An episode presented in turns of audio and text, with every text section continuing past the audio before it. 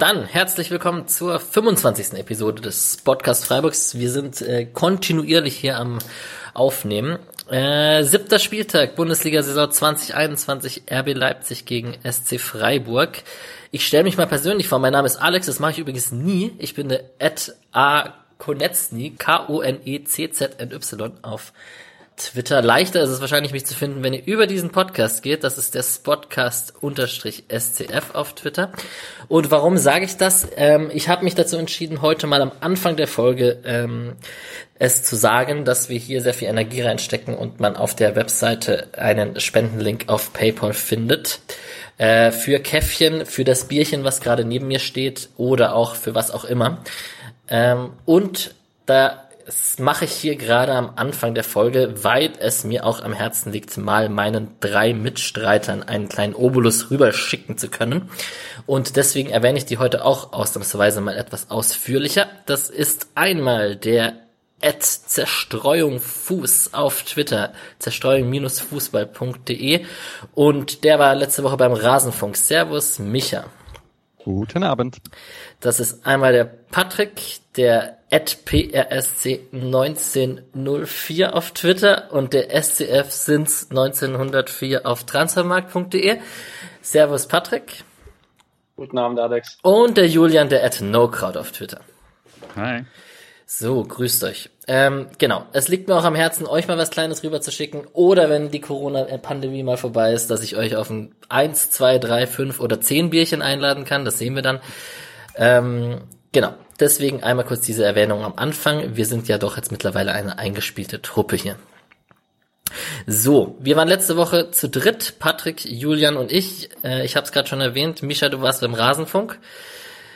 Patrick hat 3 zu 1 getippt, Julian hat 2 zu 0 getippt, ich habe 4 zu 0 getippt, irgendwie haben wir alle, waren wir alle ziemlich pessimistisch, am Ende war es ein 3 zu 0. Mischa, was hättest du denn getippt?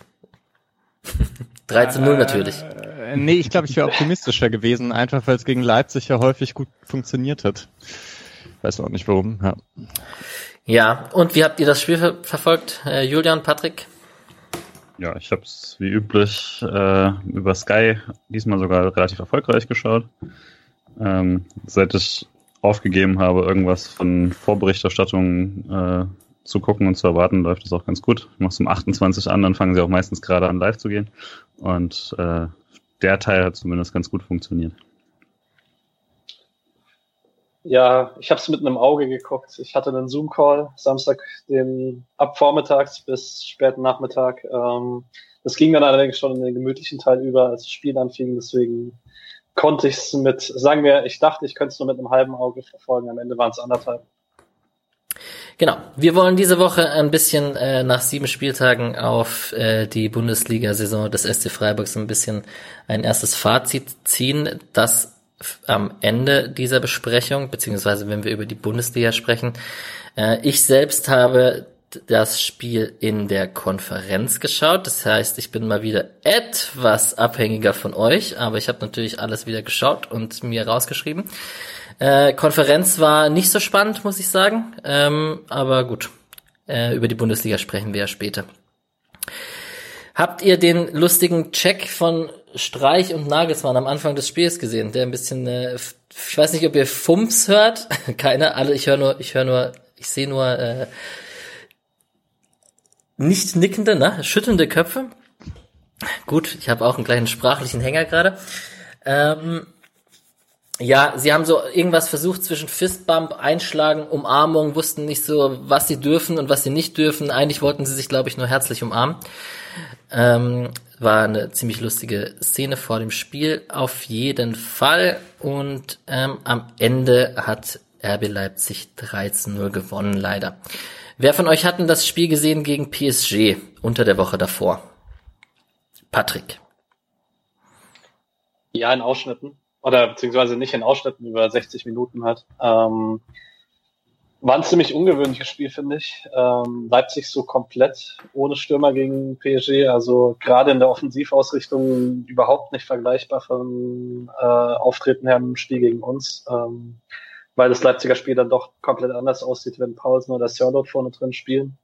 Ähm, gegen PSG war es halt sehr, sehr viel Rochade vorne mit Nkunku, Vorberg, Elmo, was ja schon einfach unglaublich spielstark ist. Ähm, und man hat dann halt in einem engen Spiel in den entscheidenden Momenten die Tore gemacht. Aber man hat schon gegen Paris gesehen, wie gut die Mannschaft ist. Das muss man eindeutig sagen. Ich muss sagen, PSG ohne Neymar und Mbappé und wer ist denn der dritte vorne? Die ah, Maria. Die, die Maria war aber dabei, ne? Äh, ja, Mhm. ja. ja. Aber trotzdem, also stark, ne? Ja, und wenn man die Aufstellung anschaut von Leipzig, die dann gegen uns gespielt hat, äh, Gulaschi im Tor, Orban, Konate, äh, zentrale Verteidigung, Angelino, über den wir sicherlich ein bisschen länger sprechen müssen nachher, und äh, Mukiele auf den Außenverteidigerpositionen, Kampel, Sabitzer, Haidara, Mittelfeld, Nkunku und Paulsen und Forsberg vorne drin. Ähm, war das so die Aufstellung, wie man, wie sie auf da skizziert ist? So ein, ein 4-4-2 mit einer zentralen Raute, wenn man hier auf Transfermarkt geht zum Beispiel? Ist das Spiel, hat sich das so im Spiel wiedergespiegelt oder war das eher variabel? Wie habt ihr es gesehen? Hm? Ja, also äh, variabel würde ich sagen, aber ähm, prinzipiell schon. Ja. Also passt, passt dann etwa. Das ist halt äh, ein Kunku Forsberg, die äh, ja, die bewegen sich halt schon sehr, sehr viel, gerade Forsberg eigentlich, der ist dann aber doch eher links, zieht dann aber wieder in die Mitte, hat man ja auch gesehen bei so ein paar Abschlüssen. Kampel Sabitzer eben etwas defensiver. Äh, ja. Und Pausen vorne drin, der aber halt sehr häufig zurückgefallen ist. Das, äh, die bewegen sich schon sehr gut und äh, besetzen, besetzen so Räume im Mittelfeld sehr gut. Ähm, das machen, also das haben sie jetzt nicht nur in dem Spiel gemacht, sondern das machen sie prinzipiell in dieser Saison. Das muss man vielleicht nochmal sagen. Also hatten wir ja gerade beim Spiel gegen PSG, aber Leipzig ist in der Bundesliga mit Bayern und Dortmund jetzt schon dem Rest entrückt. Also auch im Vergleich zu Gladbach und Leverkusen finde ich, dass sie wirklich konstant das schaffen, Gegner auseinanderzuspielen, die jetzt nicht die große Spielstärke haben. Und das, da muss schon viel zusammenkommen, dass so Freiburg, Augsburg, Mainz, so solche Mannschaften da mal äh, ja es schaffen, die irgendwie in Richtung Unschieden oder vielleicht Niederlage zu bekommen. Ja, interessant ist es sicherlich, dass äh, Leipzig so mit mit Paulsen und Sörlot vorne drin oder halt eben mit Forsberg und Olmo unterschiedliche Typen da vorne drin hat und dann kann man sich nicht ganz so einfach aus gegnerischer Trainersicht darauf vorbereiten, weil man nicht hundertprozentig weiß, wie sie spielen werden und wollen, gerade wenn viel rotiert wird. Julian, wie hast du es denn gesehen, als du die Leipziger Aufstellung vor dem Spiel gesehen hast? Ah, du hast erst zwei Minuten davor auf Sky eingeschaltet, hast du gesagt.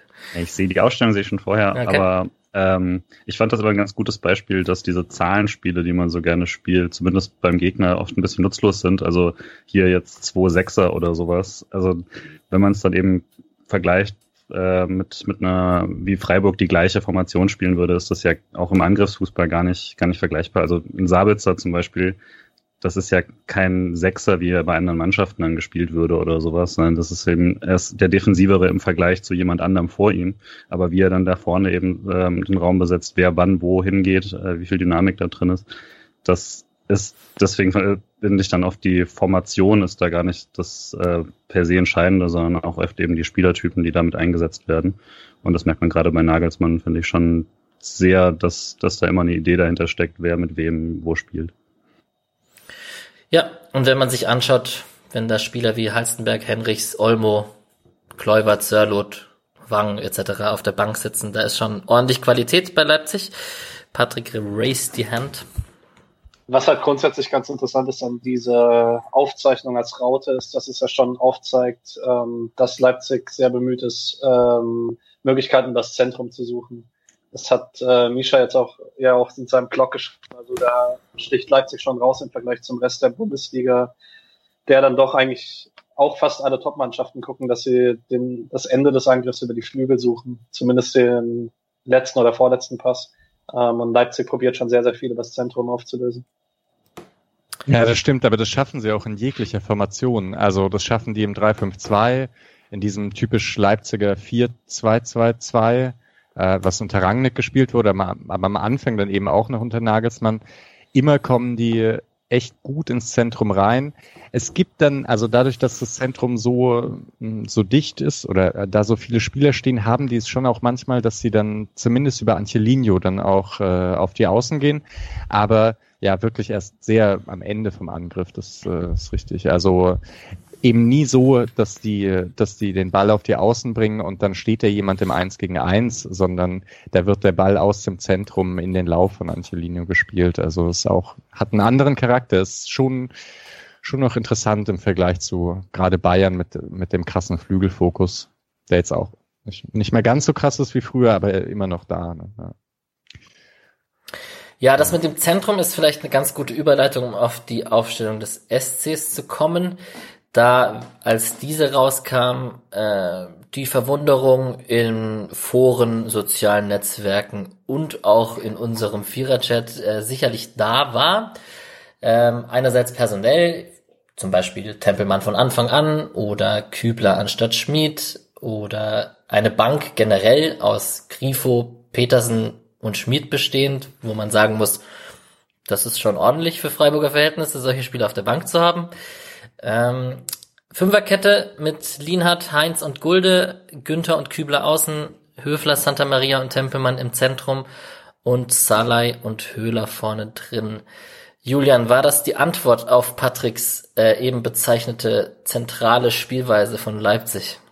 Hatte ich auf jeden Fall auch direkt so interpretiert, auch schon vor dem Anpfiff, was, also ich so ein klassische, also ein klassisches Problem, was man dann oft hat, wenn man, wenn man jetzt eine, ein, keine Ahnung, 4-4-2 oder sowas dagegen spielen möchte, ist ja dann auch, dass man dann, wenn jetzt jemand wie Grifo da vorne gestanden hätte, ähm, hätte man ihn eh ständig in die Mitte ziehen müssen, um den Raum zu decken, den Leipzig überhaupt angreifen möchte. Also entweder äh, er, ist, er hängt quasi defensiv ein bisschen im, im luftleeren Raum oder ähm, er wird eh auf eine Position gezogen, die jetzt gar nicht so die seine ist deswegen schien mir das erstmal soweit ganz logisch, dass man, dass man ähm, halt dann guckt, dass man Kübler und Günther vielleicht weiter vorschieben kann, aber dass man die, äh, dass man die Mitte halt möglichst dicht macht.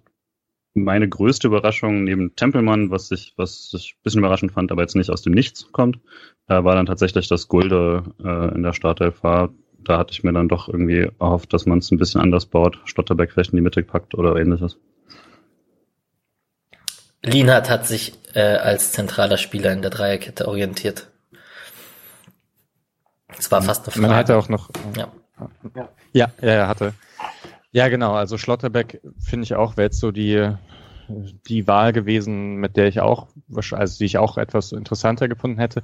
Man weiß halt immer noch nicht, wie weit Schlotterbeck ist, obwohl er ja schon, der hatte doch auch schon mal einen Einsatz, eine Einwechslung und hat in der zweiten Mannschaft gespielt. Also er kann jetzt nicht irgendwie komplett im Eimer sein. Er war ja auch auf der Bank.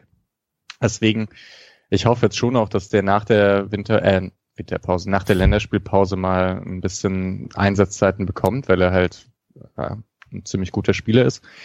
Und man hätte halt Kübler auch noch als rechten Innenverteidiger aufstellen können, mhm. wie gegen Dortmund. Und dann hätte man auch jetzt nicht auf Gulde zurückgreifen müssen. Ja. Schlotterbeck hatte 34 Minuten gegen Dortmund im Spiel beim 14-0. Ähm, ja, ist sicherlich fraglich. Der hat ja auch eine tragende Rolle bei Union Berlin gespielt letztes Jahr.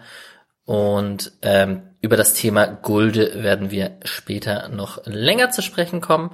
Äh, Grüße an Waschkarte, kleiner Teaser für dich, falls du zuhörst. Du wirst später noch erwähnt. Patrick? Was ich sehr interessant fand, war die Wahl rechts zwischen Kübler und Schmid, also vor allen Dingen auch defensiv. Ähm, weil man muss ja sagen, wenn man gegen Leipzig spielt, reagiert man immer ein bisschen auf Angelino, weil er so ein wirklich herausragender Spieler ist als Linksverteidiger. Ähm, ich frage, ist Kübler schneller als Schmid? Ich, ich habe mich das seit Samstag immer mal wieder gefragt, weil ich, die beiden sehen so unterschiedlich aus in ihrer Laufbewegung, dass man das so schlecht vergleichen kann. Also Streichs sagte das schon häufiger auf Pressekonferenzen und ich war jedes Mal etwas verwundert, aber da, seitdem hat sich das bei mir auch so festgesetzt. Also der sagt sowas wie das Tempo, das dann Günther hat und ein Kübler hat, äh, so. Und dann habe ich mich auch immer gewundert, weil ich hatte Kübler nie als schnellen Spieler im Kopf, aber offensichtlich scheint Streich ihn zumindest so einzusetzen. Und das ist zumindest das Argument für ihn, also den zu bringen. Einmal, um mit Angelino mitgehen zu können, andererseits Kübler und Günther waren halt schon sehr weit vorne oft. Und ähm, wenn die erste Linie dann überspielt wurde, mussten die auch zurück. Und zwar zügig. Hm, ja, also wenn man, wenn es so ist, dass Kübler tatsächlich deutlich schneller ist als Schmid, dann war das eine Erklärung, warum man ihn gebracht hat. Ja, war aber sicherlich äh, auf den ersten Blick, wenn man jetzt dieses Schnelligkeitsding rausnimmt, eine fragliche, also in, viel, in vielen Meinungen und Foren eine fragliche Entscheidung. Da, wenn man sich so, so zentral einmauert und Günther und Kübler die einzigen Außen sind, dann erwarten die meisten wohl eine Flügelzange von hinten mit Günther und Schmid anstatt mit Günther und Kübler. Ähm, wurde zumindest an der einen oder anderen Stelle diskutiert. Ähm, interessant auch äh, Lino Tempelmann von Anfang an. Ähm, hatte ja schon mal die Chance von Anfang an und hat sich dann beim Aufwärmen verletzt damals. In der Pressekonferenz nach dem Spiel spricht Streich davon, dass es, äh, dass er mit einem klaren Zehner spielen wollte. Hat Tempelmann diese Rolle ausgefüllt? Ich sehe dreimal nicken, das ist sehr gut. Ich habe auch keinen angesprochen. Ähm, wie hat sich denn das dargestellt im, im System? Ähm, Santa Maria und Höfler klar hinter Tempelmann und äh, Tempelmann als Anspielstation auf der 10. Wie hat sich Tempelmann eurer Meinung nach geschlagen? Vielleicht fängt einfach Patrick an. Ähm, also er war schon sehr, sehr bemüht. Also man hat die taktische Rolle auf jeden Fall deutlich gesehen, dass er der Balltreiber sein sollte sozusagen. Ähm, ich fand positiv auffällig, gerade im Vergleich zum Spiel gegen Leipzig vor einem Jahr. Also natürlich sollte man in dem Alter auch erwarten, dass er innerhalb von einem Jahr eine Entwicklung macht. Ähm, aber ich finde, er hat schon in Ansätzen immer wieder bestätigt, warum er scheinbar von den drei jungen ZMs derjenige ist, der aktuell ein bisschen die Nase vorne hat. Also es sah schon relativ Bundesliga-reif aus, was er gemacht hat. Und ja, mit Ball war er eindeutig der drei, also der vorderste von den dreien. Gegen den Ball sah es ein bisschen also da war es halt je nachdem an, äh, abhängig davon, welchen Spieler gerade äh, wer angelaufen ist. Also das, da war es relativ äh, unterschiedlich, wer dann am weitesten vorne stand. Ja, auch dazu gab es in irgendeiner Pressekonferenz vom SC Freiburg die Diskussion mit mit Keitel, Bukalfa und äh, Tempelmann eben mit der Rollenverteilung zwischen den dreien und warum, ich glaube, es ging um Keitel primär, wer wie viel Spielzeit, äh, warum er nicht so viel Spielzeit bekommt und nicht so sehr so stark im Kader ist. Und die Begründung war einfach, dass Tempelmann momentan ein bisschen eher die Nase vorne hat. Ja, sicherlich interessant, hat durchgespielt, ähm, schadet sicherlich nicht an Erfahrung, hatte auch ein sehr sympathisches Interview. Einer von euch hat das nach dem Spiel gesehen, ne? das war Julian. Ja. Warum sehr sympathisch? Ach, ich fand einfach, direkt nach einer doch irgendwie bitteren Niederlage hat er das alles sehr ruhig, aber gleichzeitig, also man hat gemerkt, er ist frustriert, so wie man das sein sollte nach so einem Spiel, hat das aber alles sehr gut eingeordnet, ähm, hat die richtigen Wörter, fand ich auch nochmal gesagt, äh, zu Chico Höfler, ähm, hat das, hat ihn da quasi nochmal in Schutz genommen und äh, hat generell einfach fand ich für jemand, der gerade äh, gerade mal vielleicht seine ersten 90 Minuten durchgespielt hat und äh, ähm, fand ich das einen sehr, sehr souveränen Auftritt für, äh, für ein TV-Interview direkt danach. Und ähm, also ich, Günther direkt danach hat das Interview, ähm, der Unterschied war schon so ein bisschen, also beide haben die Elfmeterszene gezeigt bekommen, beide waren der Meinung, kommen ja später nochmal zu, dass, äh, dass das ein unglücklicher Pfiff ist. Ähm, aber Tempelmann hat das halt als sehr ruhig eingeordnet, so als ja, das ist schade für uns und ähm, äh, und tut da natürlich ein bisschen weh und ähm, bei Günther war das dann schon deutlich bitterer. Und da fand ich einfach überraschend, dass man, dass man dem jungen Alter da so ein, so ein ruhiges, souveränes Interview hinlegt. Apropos überraschend, ich fand auch seine Rolle war schon interessant. Ich hatte Tempelmann jetzt gerade im Vergleich zu Keitel und Bukalfa wenn ich den gesehen hatte, ich glaube äh, in Testspielen, da schien der immer so der ruhige Ballverteiler zu sein, so eine Passmaschine. Als, äh, dazu kam zwar noch nicht jeder Pass an, aber so vom Spielertypen her. Und jetzt auf der 10, da kamen andere Qualitäten zum Vorschein, dass er eher so ein so ein Energiepaket auch ist, äh, der mal ordentlich in den Zweikampf gehen kann, auch mal in Kopfballduelle geht, obwohl er ja, also so ein bisschen wie Abrashi hat man das Gefühl. Also er springt halt sehr hoch, halb gegen den Gegenspieler, halb Richtung Ball und ähm, ja, und auch in seinen Aktionen, da war Dynamik drin. Da glückte noch nicht alles, aber Doch, das war, war vom Spielertypen her nochmal anders, als ich ihn eingeschätzt hatte. Hm. Und ich fand also, eine Szene, also sorry. Äh, nee. Eine Szene fand ich noch äh, ganz interessant, die ich mir irgendwie notiert hatte, dass er äh, individualtaktisch auch schon in der Defensive fand ich sehr gute, sehr gut teilweise mitgedacht hat. Also da war irgendwie eine Szene, wo es dann mal schnell ging für Leipzig und das war noch, er war noch hinter der Mittellinie in der gegnerischen Hälfte und er ist direkt in den Vollsprint, weil er quasi gesehen hat, dass Leipzig dann anfängt zu überladen und das einmal über das komplette Feld mitgesprintet, ähm, was überhaupt noch nicht gefährlich war in der Situation, aber gefährlich wurde dann dadurch, wie sich Leipzig da hingespielt hat und genau sein Gegenspieler wäre dann eigentlich der Zielspieler geworden und er hat das direkt aufgenommen, war 50 Meter lang äh, Hand an Hand quasi dran und hat das, das waren solche kleinen Szenen, fand ich auch schon sehr vielversprechend, ähm, wo man dann, glaube ich, auch schon danach merkt, dass, dass dann äh, da auch einfach nochmal eine gute Ausbildung äh, gemacht wurde die letzten Jahre. Äh, ja, Patrick? Ich wollte nur kurz äh, an Misha anschließen, der Aprashi-Vergleich. Ähm, da kam bei Transfermarkt im, Letz-, im letzten Jahr häufiger mal von Leuten, die die zweite Mannschaft beobachten, die gesagt haben, okay, Spielertyp so ein bisschen Abrashi mit deutlich mehr spielerischer Klasse, also im Idealfall. Mhm. Ja, okay.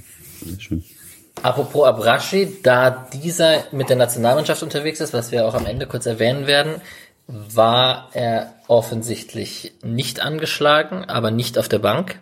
Also ein Carlo Bucalfa war auf der Bank. Ähm, auch interessant, dass da die Jungen die Nase vorne haben und auch ein sehr äh, etablierter Profi mal aus dem Kader rücken muss.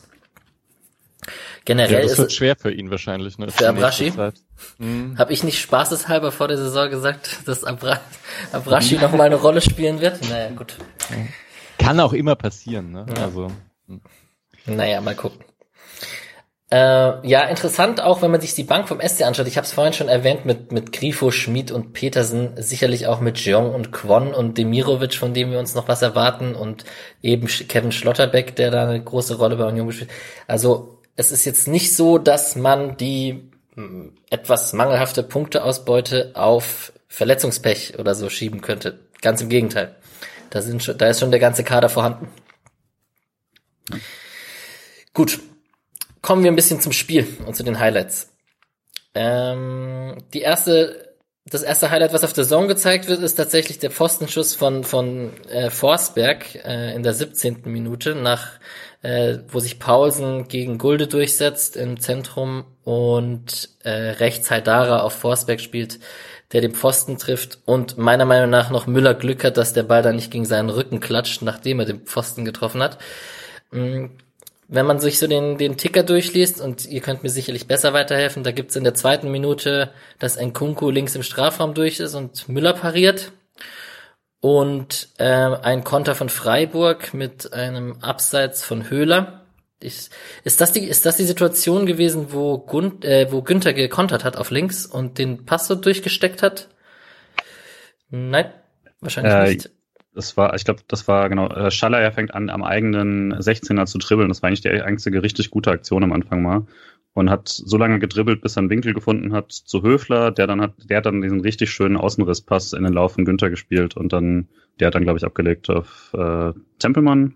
Und dann hat es so ein bisschen zu lange gedauert. Ich weiß gar nicht, also wir hatten es ja oft drüber, ob jetzt Höhler ist so auf dem Abseits oder die Stürmer generell sind so auf dem Abseits. In dem Fall hatte ich so das Gefühl, der Ball muss direkt quasi One-Touch weiter oder sowas, dann wäre da vielleicht was gegangen, ist irgendwie, weil Leipzig rückt dann sofort super aggressiv drauf und dann stand er halt im Abseits. Ähm, aber das war eigentlich die einzige richtig gute äh, Angriffsaktion mal und auch dadurch, dass man halt mal ins Risiko gegangen ist im eigenen ähm, Sechserraum bei Ballbesitz. Ja, und ein äh, Pfosten von Orban, wo er sich aber aufgestützt hatte. Äh, wie war diese Chance in der zweiten Minute? Kann da einer von euch was dazu sagen oder ist das nicht der Rede wert? Doch, das war ein gut herausgespielter Angriff. Äh, oder ich weiß jetzt gar nicht, ob da eine Balleroberung war, aber es war alles sehr dynamisch. Und äh, ein Kunku geht halt von links hinter die letzte Kette und bekommt einen Steilpass gespielt. Und Müller ist, ist halt vor ihm am Ball. Also ein Kunku kommt gar nicht an den Ball. Okay. Äh, kann ihn aber auch nicht festhalten oder so, sondern stürmt raus und das war so eine, ja, so eine Szene, wo man dann froh war, dass Müller den hat und nicht gleich in Kunku umräumt oder äh, ja, von ihm ausgedribbelt wird. Hätte alles passieren können. Da ging es nur um äh, ein, zwei Sekunden. Hm. Okay. Ja, in der 17. Minute eben besagte Aktion äh, mit dem Pfostenschuss von äh, Forsberg. Ich, ich persönlich habe ja so einen kleinen Forsberg-Fable mit meinen sieben Jahre Schweden. Äh, ich finde aber auch generell 100, 100. Bundesligaspiel ist ja damals mit Leipzig aufgestiegen auch und äh, ist schon auch ein, ein netter technischer Kicker. Hat sich auch nochmal gut weiterentwickelt über die Jahre. Und da widerspricht mir anscheinend auch keiner. Müller Krasser stark Typ. bei der Chance. Müller war noch dran. Ja. Der Ball geht sonst nämlich nicht an Pfosten. Tatsächlich. Mhm. Ja. Aha. Dann loben wir äh, Müller an dieser Stelle, der in seinem siebten Bundesligaspiel für den SC Freiburg wieder nicht zu Null gespielt hat und ähm, mit dem man mittlerweile ein bisschen äh, Mitgefühl hat. Ähm, 16 Gegentore. Er hat Aber aber vielleicht- ich, er hatte ein, zwei wackelige Szenen, finde ich. Also, wo er Bälle komisch abklatschen lässt. Er hatte auch ein paar gute Paraden. Aber am Samstag fand ich ihn das erste Mal ein bisschen wackelig, also nicht so ganz stabil. Ich wollte vielleicht nochmal zur Anfangsphase allgemein sagen, dass man dort irgendwie so einerseits gesehen hat, Freiburg kommt fast gar nicht vors Tor, Leipzig kontrolliert dieses Spiel und hat Chancen, aber es gab auch keine so ganz klaren Chancen. Also ein Pfostenschuss ist natürlich irgendwie eine sehr gute Chance, aber die war, das waren alles keine Schüsse aus äh, freier Position oder so. Oder oder dass so eine Chance wäre, wie wenn ein Kunku dann tatsächlich dort an den Ball gekommen wäre in der zweiten Minute. Das war, ja, also irgendwie hat man zwar darauf gewartet, dass es jetzt irgendwann mal kommt. Ähm, wenn es jetzt nicht gekommen wäre, hätte man aber vielleicht wie in der letzten Saison sagen können, ähm, Leipzig hat Chancen, aber eigentlich gar keine ganz, also gar keine richtige. Wenn, also, ne, wenn ihr euch erinnert, äh, letzte Saison äh, das Rückspiel, das erste Geisterspiel, da hatte Leipzig, glaube ich, 27 Schüsse äh, und einige sogar irgendwie im 16er, aber keiner kam so richtig aufs Tor. Ich glaube, ein Tor haben sie gemacht dann, ne? Ja, aber schon auch okay so. Hm. Also ging die Taktik auch auf.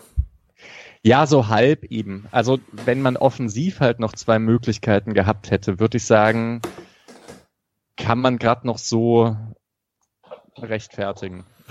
Weil Aber ja, die einheilige, Mei- die einheilige Meinung war ja schon, dass äh, man das Spiel schon vor Anpfiff aufgegeben hat und dass es viel zu defensiv ist und Angsthasenfußball. Und ich habe mich auch zu einem Post hin äh, verleiten lassen, wo ich halt von Busparken gesprochen habe. Das meinte ich, also meinte ich, meine ich gar nicht unbedingt so negativ. Also ich kann als, da kommt meine Kreisliga-Anekdote, Patrick. Äh, ich kann äh, es dem Ganzen auch was abgewinnen, sich hinten reinzustellen und leidenschaftlich zu kämpfen und auf den Konter zu hoffen, vor allem gegen eine Mannschaft wie Leipzig. Ähm, die allgemeine Stimmung bei der Aufstellung, als die Aufstellung rauskam, war doch äh, eher negativ. Und Patrick hat wahrscheinlich das Forum, Forum nicht geöffnet in dem Moment. Äh, nein. Aber das, das Grundsätzliche ist halt, ähm, was du gerade gesagt hast, okay, Bus parken und auf den Konter hoffen, ist ja okay. Aber ich brauche halt eine Idee für einen Konter. Ähm, also ich brauche schon eine Spielidee, wie ich in den Konter reinkommen möchte. Und das schien in der ersten Viertelstunde eben ein bisschen zu fehlen, weil ich, also eben diese eine Konterchance, die entstanden ist, ist durch ein gewisses Risiko von Schalay und von Höfel entstanden. Dass man das Risiko gegen sehr, sehr stark pressende Leipziger nicht laufend eingehen möchte, ist logisch. Ähm, und dann hat mir halt schon, also eigentlich über die ganze erste Halbzeit hinweg so ein bisschen die Idee gefehlt, okay, was machen wir, wenn wir den Ball mal haben? Ähm, das ist dann, da ist es schade, wenn man so defensiv steht. Auch wenn ich grundsätzlich die Grundidee trotzdem verstehen kann gegen einen der Top 3 Mannschaften in der Bundesliga. Ja, eine Idee war ja da. Das Problem ist, also ich glaube, eine Idee ist ja immer da. Das Problem ist halt, wenn es nicht funktioniert, sieht's halt immer so aus, als wäre da nichts da. Äh, Streich hat das ja auch gesagt. Also er hat Tempelmann aufgestellt, weil die Idee bei Kontern war, irgendwie schnell auf den Zehner zu spielen und dann schickt er halt irgendwie einen der beiden anderen. Äh, hat halt irgendwie nicht funktioniert am Anfang. Und die andere Möglichkeit zu kontern über Günther und Kübler hat gerade in der ersten Halbzeit auch kaum funktioniert. Ich fand auch Günther hatte eben auch ein, zwei Szenen, in der irgendwie nicht entscheidungsfreudig genug war. Ja, vielleicht schlage ich da kurz einen Bogen. Ähm, ich habe mir, also wir wollen gleich später kurz ein Fazit ziehen zu den ersten sieben Spieltagen und äh, Länderspielpause und ein quasi ein Fünftel der Saison, wenn man es äh, ein bisschen aufrundet. Abrundet? Nee, es stimmt sogar genau. Abrundet. Nee, abrundet. ähm, Ja, es, es gibt wenige Spieler, von denen man denkt, dass ähm, sie richtig formstark sind momentan beim SC. Und das ist, da gehört auch ein Günther dazu. Ich habe mich so gefragt, wer ist denn so momentan der formstärkste, beste Spieler vom SC in diesen sieben Spielen gewesen? Und es fiel mir wirklich schwer, auf überhaupt auf einen Namen zu kommen, so richtig. Da ähm, ein Müller hat 16 Gegentore kassiert, ein Lienhardt und Heinz sind Teil einer Defensive, die 16 Gegentore kassiert hat. Ein Günther Weißmann aus der letzten Saison, da geht mehr. Ein Schmied ist so ein bisschen so mein Favorit eigentlich gewesen, der jetzt nicht gespielt hat. Ähm, Höfler darf ich wahrscheinlich nicht sagen, sonst kriege ich auf die Mütze momentan. Äh, Santa Maria muss erst ankommen und es zieht sich ein bisschen so durch. Grifo ist nicht wirklich formstark. Äh, Petersen kann wahrscheinlich auch mehr, als er gezeigt hat. Wie seht denn ihr das, Julian? Ich habe exakt das gleiche gemacht wie du. Also ich bin äh, dann auch nach dem Spiel alle mal durch und überlegt, wen würde ich denn bisher als besten Spieler des SC beschreiben? Oder auch nur so eine Top 3 oder so. Das ist echt schwierig. Auch, also, weil gut, da wird, kann man auch diskutieren, aber es ist quasi die Frage ist ja immer, wenn es nicht so hundertprozentig läuft, sind das dann, hat man einfach sehr viele Komplettausfälle in Sachen äh, spielerische Leistung gerade und so und das wirkte schon einfach mehr, als dass sehr viele einfach so leicht unter dem, zumindest dem Vorjahrniveau spielen oder so und keiner so richtig klar drüber. Ähm, hätte dann auch überlegt, dann Scholley äh, spielt eine ordentliche Saison, würde ich sagen, also vielleicht auch mit der Beste dann, äh, aber hat dann jetzt auch zumindest auf der Position jetzt zweimal nicht so viel Wirkung entfalten können, äh, die man jetzt da reingezogen hat. Ähm, ist vielleicht trotzdem so für mich einer der positiven ähm, äh, Spieler bisher dieses Jahres, aber es ist schon auch so, dass ich sagen würde, ja, mh, gleichzeitig ist sowas wie ein, ein Spieler, der jetzt irgendwie klar eine super Form hat oder so, ist halt auch manchmal dann äh, ein Mannschaftsergebnis, weil du dann gerade eine Art Fußball spielst, die jemandem besonders zugutekommt. Letztes Jahr hatten wir dann auch so einen Lauf, wo dann Günther einen richtig guten Lauf hatte, aber wir auch viele Spiele gespielt haben, wo genau seine Stärken dann ausgespielt wurden. Und das scheint mir gerade einfach nicht so richtig hinzuhauen.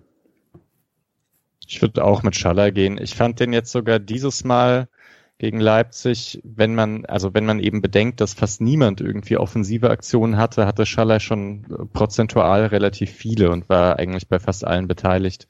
So in der in der ersten Halbzeit bringt er ja mal diese Halbfeldflanke auf Höhle. Das war alles irgendwie ungefährlich, aber trotzdem hatte der dann mal eine Situation, in der er sich durchgesetzt hat. Äh, ich weiß nicht, wann war es in der zweiten Halbzeit, wo er so gefault wird, so in Kombination mit Kübler und äh, ihm, wo beide irgendwie nacheinander gefault werden. Mhm.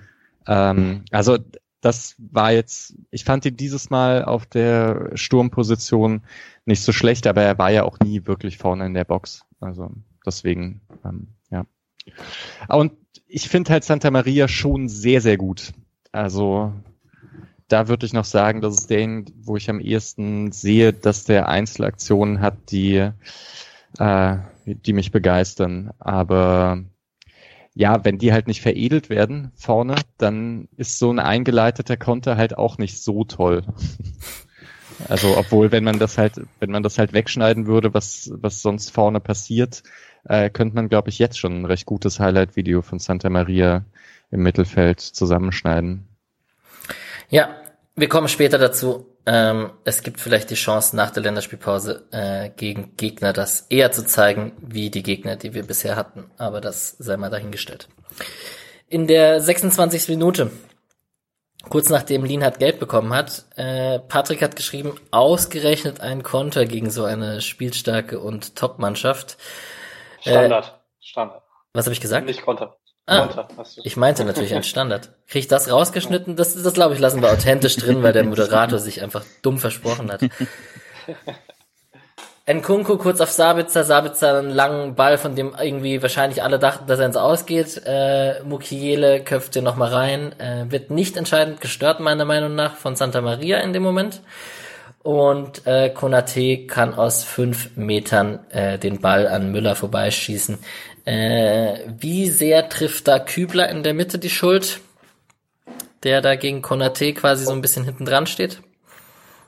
Äh, Gulde steht, glaube ich, ein bisschen hinter der Abseitslinie. Also ich habe mich nach der Wiederholung unglaublich aufgeregt, weil es eigentlich nicht passieren kann, dass ähm, ein Freischuss kurz ausgeführt wird, ähm, die Abwehr gesammelt rausrückt und zwei, zwei Leute den Schritt halt nicht mitmachen. Das ist halt einfach zu einfach. Das Und da, ja, natürlich passieren viele Tore nach Standards. Das hat Nagelsmann ja auch nach dem Spiel gesagt. Inzwischen fällt, äh, fällt ein Drittel aller Tore nach Standards. Deswegen kann man nicht sagen, okay, man hat jetzt nur nach drei Standardtoren verloren, aber es ist halt trotzdem ärgerlich, wenn du gegen eine spielerisch klar überlegene Mannschaft dann halt ausgerechnet nach dem Standards 0-1 bekommst. Das fühlt sich dann immer noch mal ein bisschen beschissener an, als wenn du es aus dem Spiel bekommst. Also für mich persönlich zumindest. Wollen wir an ja, dieser Stelle das Gulde-Fass aufmachen? Sorry, Micha. Ich würde gerne noch kurz zu diesem Standard, weil da viele Sachen schief laufen. Also einmal ist es immer eine schwierige Situation, wenn man äh, praktisch die Gegner verfolgt und dann nochmal rausrücken muss und genau in dem Moment kommt die Flanke. Das, äh, also daraus entstehen irgendwie relativ viele Tore, dadurch, dass eben nicht richtig rausgerückt wird. Ähm, und ist ein heikler Moment. Aber da, also da gibt's dann eben viele Dinge. Erstens müsste eben dann der Flankengeber besser attackiert werden. Tempelmann steht da halt schon sehr weit weg von Sabitze, ähm, wo, wo man auch nicht richtig weiß, was macht er. Also irgendwie deckt er den Rückraum ab, einerseits. Und andererseits steht er aber so weit weg von Sabitzer, dass er halt nicht hinkommt und diese Flanke nicht verhindern kann. Und äh, ja, also Santa Maria rückt halt rückt raus, während Mokele reinrückt. Ähm, und sich da dann richtig zu ihm zu stellen, ist irgendwie schwer. Und andererseits. Nimmt der Mischa hier gerade seinen Santa Maria dauernd in Schutz? Ja, nee, nee, äh, andererseits steht er dann halt, ja, obwohl, eigentlich macht das doch gar nicht schlecht, oder? Also, wenn er es, wenn er merkt, dass er mit Mokele nicht mitkommt, dann macht er einfach den kurzen Pfosten zu, oder? Dann entscheidet man sich um. Ja, oder es haben halt tatsächlich alle gedacht, er geht's aus. Aber. Ja. Nee, nee, ich glaube, er hat sich ja schon so hingestellt, stand, also ist dann ja auch irgendwie hochgesprungen. Ja, und Kübler kommt halt nicht mit Konati mit, ne? Und ja, aber ich hätte es auch interessant gefunden, wenn Gulde schnell genug rausrückt, ob es nicht doch abseits gewesen wäre. Das war schon sehr knapp. Also, ja. Dann, also wie gesagt, ich glaube, dass so Tempelmann, Kübler, Gulde, Santa Maria, die sehen da alle irgendwie nicht so perfekt aus bei diesem Freistoß, was ja dann doch eine relativ leichte Variante war. Also ja. Ähm, so zwei Sachen dazu vielleicht noch. Also dieses, gerade weil das so eine einfache Variante ist, das ist ein Tor, das mich dann immer besonders ärgert, wenn so ein Buch, wenn es quasi so ein Tor aus dem Textbuch ist. Also so wie du halt, das ist ja nicht nur ein Standard, den du so erklärst, auch wenn es natürlich das einfachste ist, sondern so schlägt man ja auch sehr, sehr viele Flanken. Äh, ihr hattet es, glaube ich, sogar im Rasenfunk so ein bisschen drüber mhm. letzte Woche, ja. dass, dass diese Flanken aus dem Halbfeld dann besonders schön kommen, äh, wenn, wenn sie quasi oft von der Grundlinie zurückgespielt werden und dann gerade in der Rausrückbewegung Leute erwischt werden zum Beispiel. Und nach dem Standard ich meine, klar, darauf baut das Ganze dann auch, aber das war dann schon so eine Fehlerkette und so.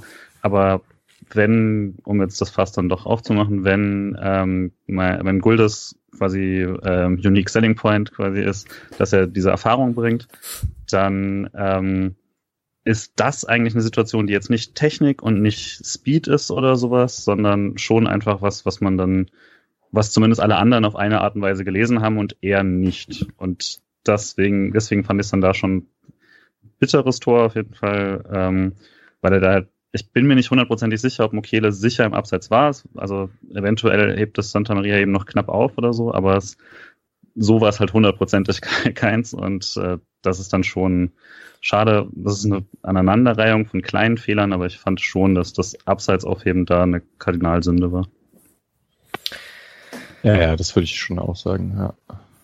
Also, ja, vor allem so ein Schritt, ne? Das ist echt krass. Also zehn mhm. Leute, äh, nee, oder ja, neun Leute, nee, sieben Leute, die, da, die da stehen, machen's und er macht's halt nicht. Das fällt halt auf, ja. Wenn da zwei, drei irgendwie blöd rumgestanden wären, dann, mh, hm, ja, ist es halt so. Okay, Mischa, ich musste vorhin auch fünfmal nachdenken, was fünf mal sieben, 35 und mit 34 Spieltagen abgerundet 34 ist.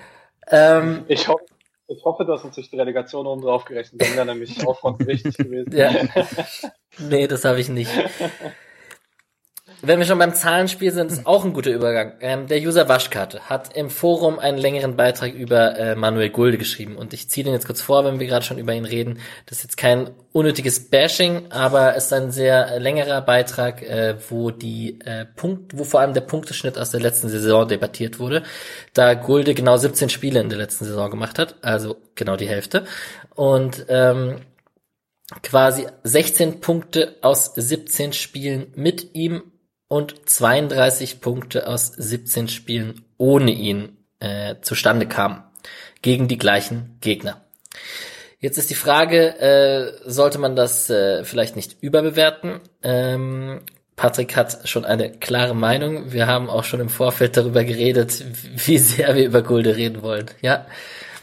Ähm, ich wollte nur kurz dann was anbieten, weil es jetzt eben kurz den Bogen zur letzten Saison spannen. Ich habe es, ähm, ich glaube, in der Saisonanalyse angesprochen, die wir nach der letzten Saison gemacht haben, ähm, als wir die Statistiken mit den Pre-Assists ähm, besprochen haben. Und da war eben auch deutlich auffällig, dass in den Spielen mit ihm als Innenverteidiger fast nur Tore nach Standards gefallen sind. Ähm, während man mit, also letzte Saison war es halt immer die Frage Gold oder Lienhardt. Das heißt, es war halt diese deutliche Frage, okay, Qualität im Spielaufbau oder nehmen wir uns ein Stück Qualität im Spielaufbau? Und da war es halt deutlich auffällig, dass mit ihm auf dem Feld deutlich weniger spielerische Lösungen gefunden werden. Das möchte ich jetzt am Samstag nicht als äh, Problemkern beziffern, weil ähm, ich glaube jetzt nicht, dass man mit Lienhard Schlotterbeck Heinz dann äh, mutig hinten raus Ballbesitz Fußball gespielt hätte. Das halte ich für relativ unwahrscheinlich. Ähm, und man muss ja eigentlich sagen, für die Kernqualitäten, für die er normalerweise auf dem Feld steht, macht er ja meistens einen guten Job. Er hat es halt am Samstag nicht getan. Wurde Gulde im Spielaufbau gemieden oder einfach, äh, also nicht bewusst? Nö, würde ich nicht sagen, nicht bewusst. Okay. Ah. Ich, aber also ganz kurz zu dieses, äh, zu dieser These mit Gulde und letzter Saison, weil ich hatte, ich habe da eine Überlegung gehabt und die ist sogar gar nicht so falsch. Ich äh, bin es gerade am überprüfen. Also Gulde spielt halt schon auch ziemlich genau in der Phase, in der Waldschmidt verletzt ist. Also wenn man dann halt so, so Mannschaftsstatistiken äh, nimmt und mit und ohne Gulde, dann heißt es halt auch äh, ohne Waldschmidt und mit Waldschmidt. Und da hat sich das Spiel eben auch verändert. Das war ja dann doch die Phase, in der Freiburg am ehesten nochmal Probleme hatte. Und ja auch dann nach der Winterpause ohne Waldschmidt nicht, nicht an die, an die gute, an den guten Saisonstart das nicht nochmal spielen konnte. Ähm, also es es überlappt sich nicht so ganz perfekt, aber das könnte sein, dass sich das ein bisschen, also ja, damit relativiert. Obwohl es halt perfekt erklärbar ist. Also Gulde ist sicher von den Innenverteidigern der spielerisch Schwächste. Also das ist so. Ja. Ja. Die grundsätzliche Frage ist halt tatsächlich, ähm, was Waschkarte finde ich ganz gut in dem äh, Beitrag äh, aufzählt, ist, man ist nicht wirklich defensiv stabiler in den Spielen mit ihm. Also mhm. auch diese Saison nicht. Und ähm, wenn er keine defensive Stabilität bringt, ist, ist er halt in den anderen Qualitäten schwächer als ein Schlotterbeck zum Beispiel. Und dann ist halt die Frage nach der Rechtfertigung der Aufstellung. Die kann man mhm. sicherlich schon stellen. Und wenn es tatsächlich ein Unentschieden sein sollte, dann sollte man als SC Freiburg immer den Spieler wie Schlotterbeck bevorzugen. Ähm, deswegen müsste er sich eigentlich klar durchsetzen, um, um regelmäßig spielen zu können. Und das sehe ich dann auch nicht. Also wenn Schlotterbeck nicht irgendwie jetzt noch angeschlagen oder noch nicht ganz fit ist, mhm. verstehe ich es auch nicht. Also da ist, weil Schlotterbeck eben defensiv halt super stark ist, wenn man da die Statistiken von letzter Saison gesehen hat und auch in den Spielen absoluter Stabilitätsfaktor und irgendwie auch meine Hoffnung, dass das mit dem defensiv in, in Zukunft ein bisschen besser aussehen könnte, weil das halt schon eines der Schlüsselprobleme aktuell ist. Ja. War es nicht bei Gulde vor Jahren, als Streich meiner Pressekonferenz gesagt hat, so nach dem Motto, er, der spielt konstant, keine Ausreißer nach oben und keine Ausreißer nach unten, aber er bringt halt immer seine, ich sag jetzt mal, seine Note, wenn man mit Kickernoten redet, seine 3,5 und seine 4, aber halt äh, nicht so die großen Patzer drin und ähm, deswegen, also ich, ich muss, ich muss automatisch an Pavel Krimasch denken, der, der auch von Streich geliebt wurde. Das ist vielleicht jetzt ein komischer Vergleich, aber vielleicht steht gerade da Streich auf Erfahrung anstatt auf einen Kevin Schlotterbeck. Aber ist klar, dass man als Freiburg-Fan irgendwie den jüngeren, den Jungspund gerne in der Startelf hätte. Ja, der Krimasch-Vergleich drängt sich schon ein bisschen auf. Das stimmt eindeutig. Ja. Auch von der, von den Stärken in der Spielweise ist schon nicht untypisch. Dann hoffen wir, dass ich es jetzt nicht jinxe und Gulde am Ende der Saison ein Eigentor schießt und wir absteigen. Aber vielleicht noch ganz kurz, also Gulde ist spielerisch ein bisschen besser geworden über die letzten Jahre. Das würde ich vielleicht noch äh, kurz zur Ehrenrettung Guldes äh, noch, noch sagen. Und ähm, ja, ansonsten würde ich auch lieber Schlotterbeck. Julian richtig sauer. Ich muss es wahrscheinlich auch rausschneiden am Ende. ja. Alex, im Gedanken stand ich gerade wieder weiter. Danke. Ja. Ja, stimmt. ich weiß nicht, ob ich jetzt noch reden kann. So, ich gehe mal kurz noch auf die weiteren Highlights ein. Ich glaube, wir haben auch genug über Manuel Gulde geredet. In der 28. Minute gelbe Karte für Orban, in der 32. Minute ähm, ein Schuss von Forsberg, der rechts vorbeigeht, ziemlich knapp, wo er meiner Meinung nach ganz klar links auf Angelino spielen muss und nicht selber schießen muss. Ähm, es gab noch mal einen Konter von Günther, der im Ticker auch erwähnt wurde. Äh, es gab einen Fernschuss von Kampel und eine gelbe Karte von Nkunku. So, das ist so das, was ich mir rausgeschrieben habe in der ersten Halbzeit. Verbessert mich, falls ihr da eine Aktion fandet, die ihr sehr erwähnenswert fandet. Äh, Im Prinzip ist herauszulesen, dass Leipzig die erste Halbzeit ziemlich, ziemlich klar dominiert hat, trotz allem. Das, Nkunku hatte schon gelb? Nkunku hat in der 44. Minute gelb gesehen. Aha. Gulde, einer, nee, Gulde hat einen Kunku gefunden. Das war die gelbe für Gulde. Ziemlich Ach so, sicher. okay, Ähm, gut. Ja. Sonst Oh, hätte ein was- Kunku ja fliegen müssen bei Da seiner steht, Schwalbe in da der steht zweiten gelb, gelb Gulde gegen Nkunku. Ich Genau. muss mich verlassen. ähm, zum Thema Kunku noch, ähm, weil wir es vorhin, weil ich es vorhin noch kurz angerissen habe, ähm, dieser, das, ah nee, der Distanzschuss war von Kampel, glaube ich. Ähm, das war eine von zwei Schüssen, die eben Müller so ganz komisch nach vorne abprallen lässt. Ähm, ich war, bin ich der Einzige, der da inzwischen ein bisschen Bedenken hat, wenn Distanzschüsse aufs Tor fliegen, weil er die Bälle einfach nicht festhält. Also ich finde ihn immer noch einen sehr, sehr guten Griff, aber er, er, er hat ein bisschen das Beckenproblem. Ja. Passiert halt gar nicht so häufig. Die meisten Distanzschüsse gehen ja irgendwie drüber. Mhm. Ich dachte gerade auch Kampel. Kampel Distanzschuss war doch drüber irgendwie, aber vielleicht gab es ja auch zwei. Ähm, ja. Also den Kampel Distanzschuss, den ich erwähnt habe in der 42. Minute, der war mit links drüber. Auf jeden Fall. Okay, Ah, ja. Ja. war es eine andere. Ja. Ja, Nee, egal. nee, aber das, ich meine, das hatten wir ja schon hin und wieder besprochen mit dem nach vorne abwehren. Ja, das, das ist auch nicht untypisch in der Bundesliga, muss man sagen. Ja. So. In der zweiten Halbzeit. Leipzig hat einmal gewechselt. Da kam äh, Benjamin Henrichs für den angesprochenen Mukiele rein. Und ähm, ja, kam man besser in die zweite Halbzeit rein? Laut, laut Kommentaren und äh, Videos auf jeden Fall schon.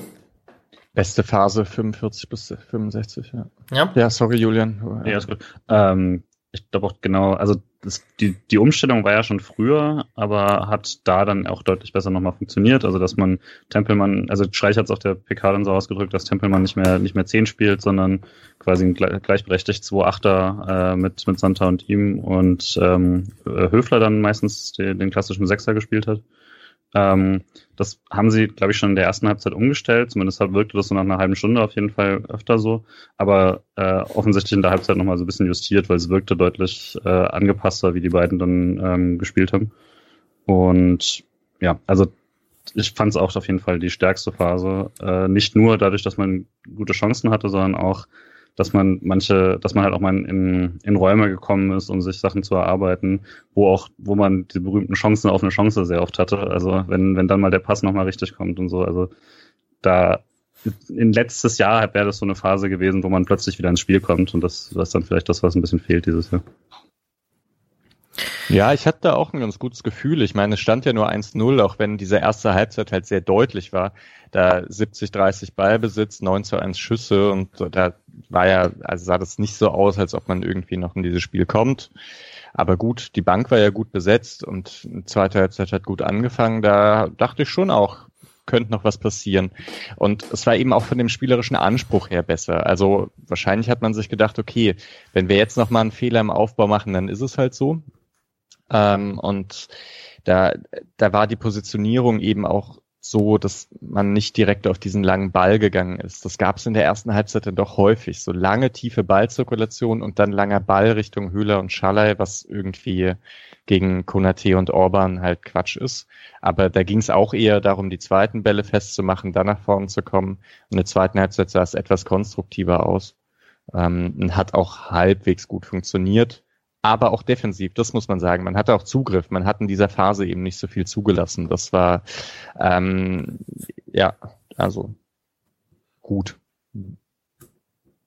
Was ich sehr auffällig fand, war dann in der Umschaltbewegung, Misha, du hast vorhin angesprochen, die Entscheidungsgeschwindigkeit von Günther in der ersten Halbzeit. Da hatte ich manchmal das Gefühl, er hat so ein Problem damit, dass er keinen Spieler vor sich hat, dem er ja normalerweise, also Günthers klassischer Konteraufbau ist ja immer Ball kriegen, Ball abspielen, ins Tempo gehen, im Tempo angespielt werden. Und ähm, dadurch, dass man dann halt den Sechser und zwei Achter hatte, hatte man dann meistens zumindest jemand im halblinken Raum, den er anspielen konnte, um dann zu gehen. Das hat ihm auf jeden Fall die Umschaltbewegung immer ein bisschen einfacher gemacht. Ja, zwei Ecken, offensiv besser, Kopfball Kübler. Und ähm, bevor wir jetzt zu dem 2 zu 0 und vielleicht der spielentscheidenden Szene oder einer der spielentscheidenden Szenen kommen, äh, gab es ein bisschen ähm, hin und her gewechselt davor. 62. Minute, 64. Minute, also einmal Sörlot und Olmo für Forsberg und Haidara und einmal auf Freiburger Seite Griefe und Schmid für Kübler und Santa Maria. Da war natürlich der Schock groß, wahrscheinlich vor allem bei Mischa, dass Santa Maria ausgewechselt wurde. Ich habe es nicht verstanden. Aber, ja. Also nein, gar nicht. Niemand? Da dachte ich halt auch, dass man Tempelmann vielleicht halt hätte runternehmen können. Also war ein gutes erstes, also oder war, war ein ganz gutes Spiel, hat 60 Minuten gespielt, reicht doch eigentlich. Ja. Sehe ich eigentlich auch so. Ich würde nur mal, um jetzt hier ein bisschen zu ketzen, ähm, ich fand schon, das rechtfertigt keine Auswechslung per se, aber ich fand schon, dass Santa Maria ein Problem hatte im Angriffsdrittel, weil er hat sehr, sehr viele Sachen toll eingeleitet, aber wenn das mag dann auch einfach ein Argument dafür sein, dass er noch mehr Spielpraxis braucht. Aber ähm, wenn quasi, es gab mehrere Situationen, wo, wo Scholler eine Idee hat und ihn schicken möchte und Santa schläft so ein bisschen und läuft nicht in den freien Raum.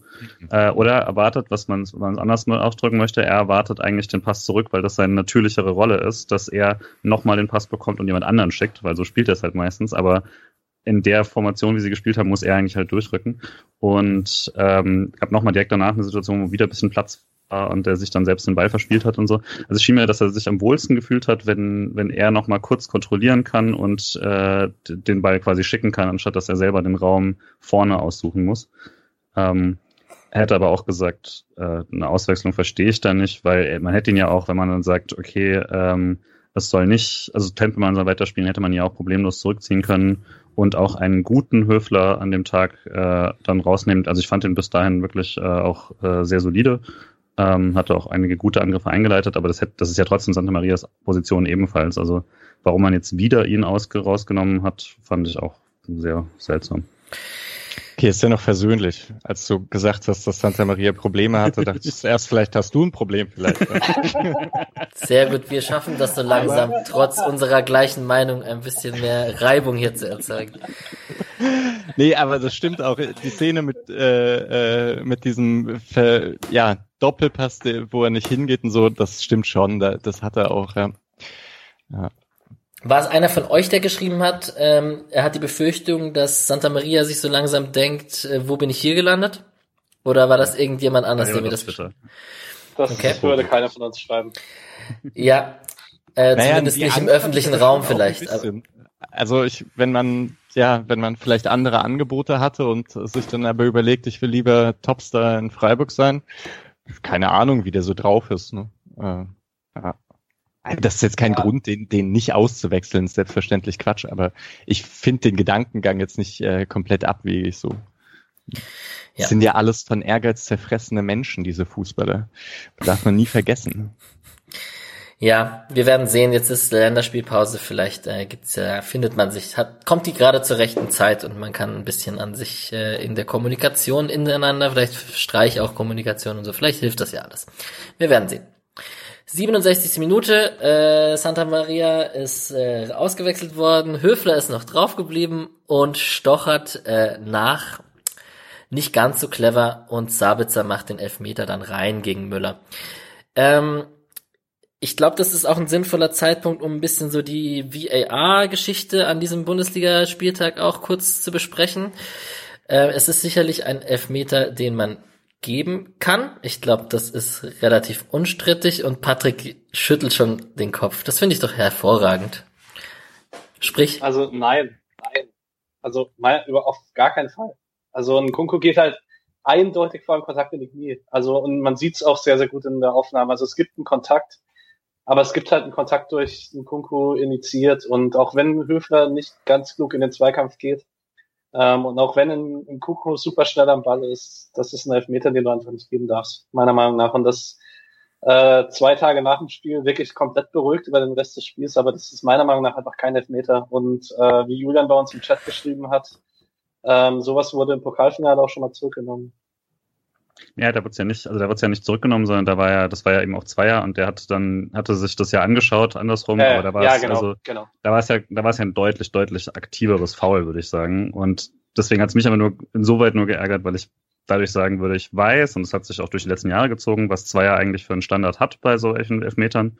Und von ihm ja dann auch eben berühmt gemacht worden. Ich fand, das war nicht ursächlich für das Fallen damals im Pokalfinale, als äh, Boateng, glaube ich, dann in das Hinterbein tritt und er ein bisschen über, äh, ich glaube, äh, Martinez dann ein bisschen übertrieben fällt. Ähm, und also wenn das nicht ursächlich war fürs Fallen, dann war das, äh, war der Elfmeter auf jeden Fall auch nicht ursächlich fürs Fallen. Würde aber tatsächlich sagen, für einen Videobeweis hätte ich es nicht benutzt, weil, weil ich gut finde, dass man die Linie dort mittlerweile hat. Wenn es kein glasklarer Fehler war und dann ist da halt ein Kontakt, dann lasse ich das als Videoschiedsrichter in Ruhe. Das finde ich richtig. Äh, ich bin mir aber sicher, das habe ich eben auch geschrieben, ich bin mir absolut sicher, dass wenn sich Zweier das danach angeschaut hat, würde er sich sagen, ah, den hätte ich so nicht gegeben. Ja, und da komme ich jetzt zu meinem Hauptargument. Warum nicht alles erstmal laufen lassen, sich's dann anschauen und es ist ja auch keine hundertprozentige Fehlentscheidung, ihn dann zu geben. Äh, äh, ihn, also seine Entscheidung, ihn nicht zu geben, zu revidieren. Also das, das passiert ja nicht in dem Moment. Also würde er ihn nicht geben, würde er ihn auch nicht danach geben, wenn er ihn sich danach halt anschauen wieder, würde. Bitte? Das halt wieder Beweislast wieder gegen dich. Ne? Das ist halt immer das Problem. Wenn du, wenn du als Schiedsrichter quasi den Videobeweis schon im Kopf mitdenkst, dann muss danach aber die Beweislast so klar sein, dass du ihn auf jeden Fall geben würdest. Und das heißt, diese 80-20 Entscheidungen oder sowas würden dann halt immer in die eine Richtung fallen. Könnte ich auch mit leben, dann gäbe es weniger Elfmeter, aber ähm, das ist, glaube ich, ist ja auch der Grund, warum dann bei Colinas immer gesagt wird, das kannst du so nicht pfeifen, weil dann ähm, also das taktische quasi Videobeweis mit einnehmen, ist halt schwer so zu pfeifen, weil du dann all die Graubereiche, die du als Schiedsrichter dann, das berühmte Fingerspitzengefühl, dass sie so nicht sagen würden, ähm, dann nicht mehr so richtig nutzen kannst. Äh, das ist dann eben der Nachteil davon, wenn du nur sichere ähm, Sachen ähm, umdrehen würdest mit dem Videobeweis. Ja. Aber vielleicht noch mal ganz kurz zu der Szene. Man könnte sich ja schon noch fragen, wohin will Höfler da mit seinem Fuß? Also mhm. Total. da ist ja einfach ein Kunku vor dem Ball und Höfler geht da in diese Richtung. Deswegen verstehe ich das auch, dass, äh, dass da erstmal der Schiedsrichter denkt, ja, okay, klarer Elfmeter. Ne? Also was, was will der als den Typen faulen? Also da gibt's ja überhaupt keine, ja, überhaupt keine andere Überlegung.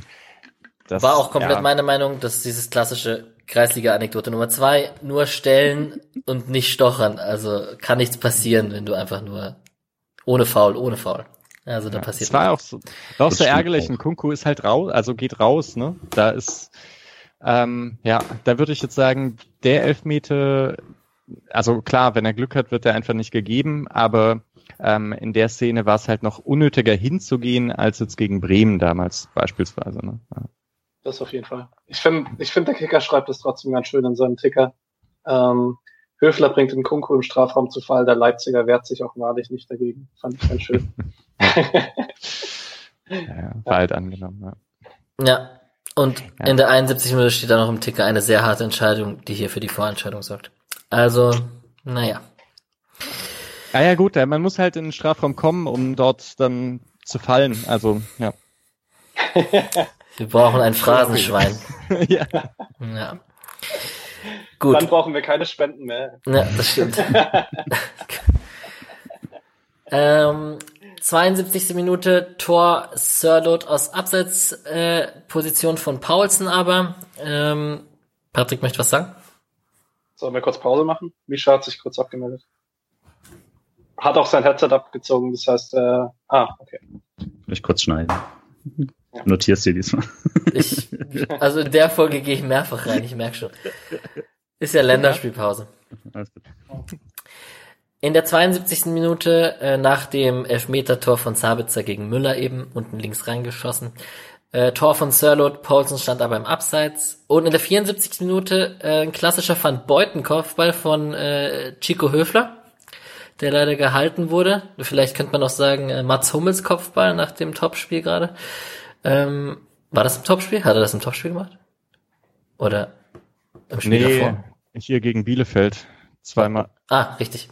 Hummels, zwei Tore. Ja, ja. ja. Auf jeden Fall äh, klassisch am kurzen Pfosten hochgestiegen und äh, ja, hätte man ihm wohl gegönnt. Vielleicht ist es auch einfach ein Nils Petersen Kopfball, so wie wir ihn immer das besprochen haben. Ja. ja. ja, Petersen hatte, kam eine Minute zu spät. Ja.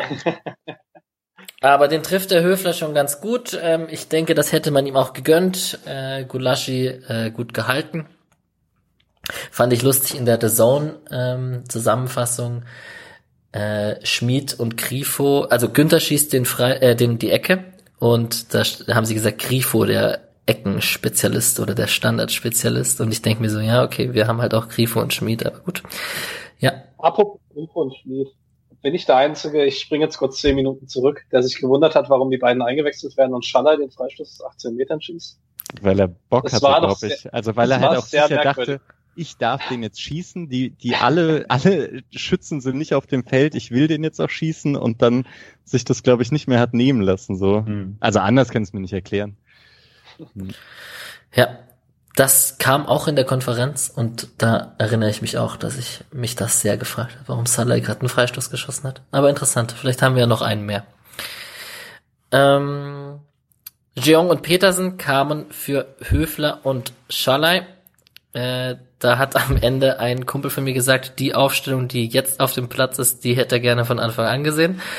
Vielleicht jetzt nicht gegen Leipzig, das lasse ich mal so da stehen, aber generell von den Spielern, die so auf dem Platz standen, ähm, genau. Dann gab es in der 6. Minute, äh, 76. Minute einen Fehlpass von Grifo, den Sirlot ausnutzt. Äh, ich sehe ein geschocktes Gesicht von Patrick und ein zustimmendes Nicken von Julian. War der, war der Fehlpass so schlimm, Julian? Schlimm. Also das ja? war Katastrophe. Also dass da kein Tor draus gefallen ist, war Mischung aus Glück, schlechtem Abschluss und sehr stark von Müller. Ähm, aber das war wirklich, also das das war so Kategorie wie, wie äh, Chico sie letzte Woche halt hatte, nur fast noch ein bisschen, eigentlich noch ein bisschen einladender. Ähm, macht halt zwei Minuten später, leitet er einen schönen Angriff ein, also hat das volle Paket von Grifo in so drei Minuten bekommen, aber ähm, das war auf jeden Fall ein, ein grober Fehler, da war sehr viel Glück, dass er nicht bestraft wurde. Also Alex, den Pass hast du in der Kreisliga nicht gespielt. Sehr gut. Das ist großer Fokus auf die Kreisliga heute, ich merke schon. ähm, Gefehlt. 79. Minute ein Schlenzer von Nkoko, den Müller hält. In der 84. Minute kam Kwon noch für Gulde. Äh, in dem Moment hat übrigens mein Kollege gesagt, dass er die Aufstellung, die gerade auf dem Platz ist, gerne auf dem Platz stehen äh, haben würde. Und in der 89. Minute als Abschluss des Spiels ein äh, wunderschöner Freistoß von Angelino. Patrick. Von dem wir noch wir hatten davor noch Glück, weil normalerweise muss Nina damit gelb-rot fliegen, weil er stoppt den Pass mit der Hand und wenn er den Ball nicht mit der Hand stoppt, ist Leipzig durch.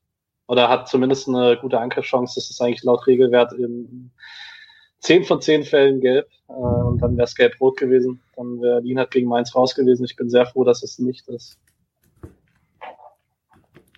Ja, ich, ich überlege gerade, weil der Ball ist ja kein Pass oder so, ne, sondern der nimmt, also Lienhardt nimmt den Ball irgendwie an und wenn er die Hand halt nicht nimmt, dann nimmt er ihn mit einem anderen Körperteil an. Das wäre so das Argument, warum man sagen könnte, ist nicht gelb, aber stimmt schon. Also ein bisschen Glück war da dabei. Ja. Wenn man sich die Statistiken anschaut, ziemlich klare Sache für Leipzig, auch wenn, wie im Rasenfunk auch erwähnt, übrigens das 3-0 eher am, am, oberen Limit der Ergebnisse ist, aber also es war jetzt nicht unbedingt ein 3-0-Ergebnis, aber wenn man sich's anschaut, 2,43 zu 0,58 in Expected Goals, 56% Ballbesitz, 8 zu 5 Schüsse, 517 zu 374 Pässe. Ich finde, die sind beide relativ wenig gerannt, also das sind so Werte, beide so um die 115 Kilometer, da kennt man auch vom SC Werte um die 120 aufwärts. Habe ich mich gefragt, woran das lag. Hat man das gemerkt?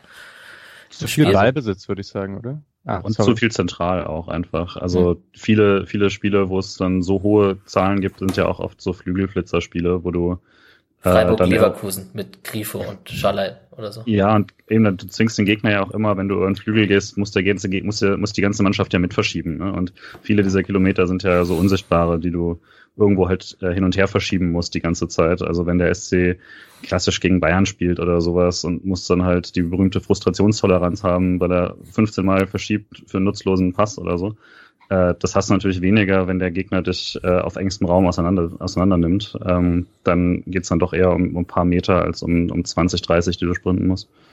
Ich finde es sehr schön, dass du ja. die streichsche Frustrationstoleranz jetzt im Podcast unterbekommen hast. Ja. Es gibt ja auch diese sehr schöne Anekdote von ähm, einer wahnsinnig hohen Laufleistung eines Teams, das, glaube ich, 8-0 gewonnen hat oder so.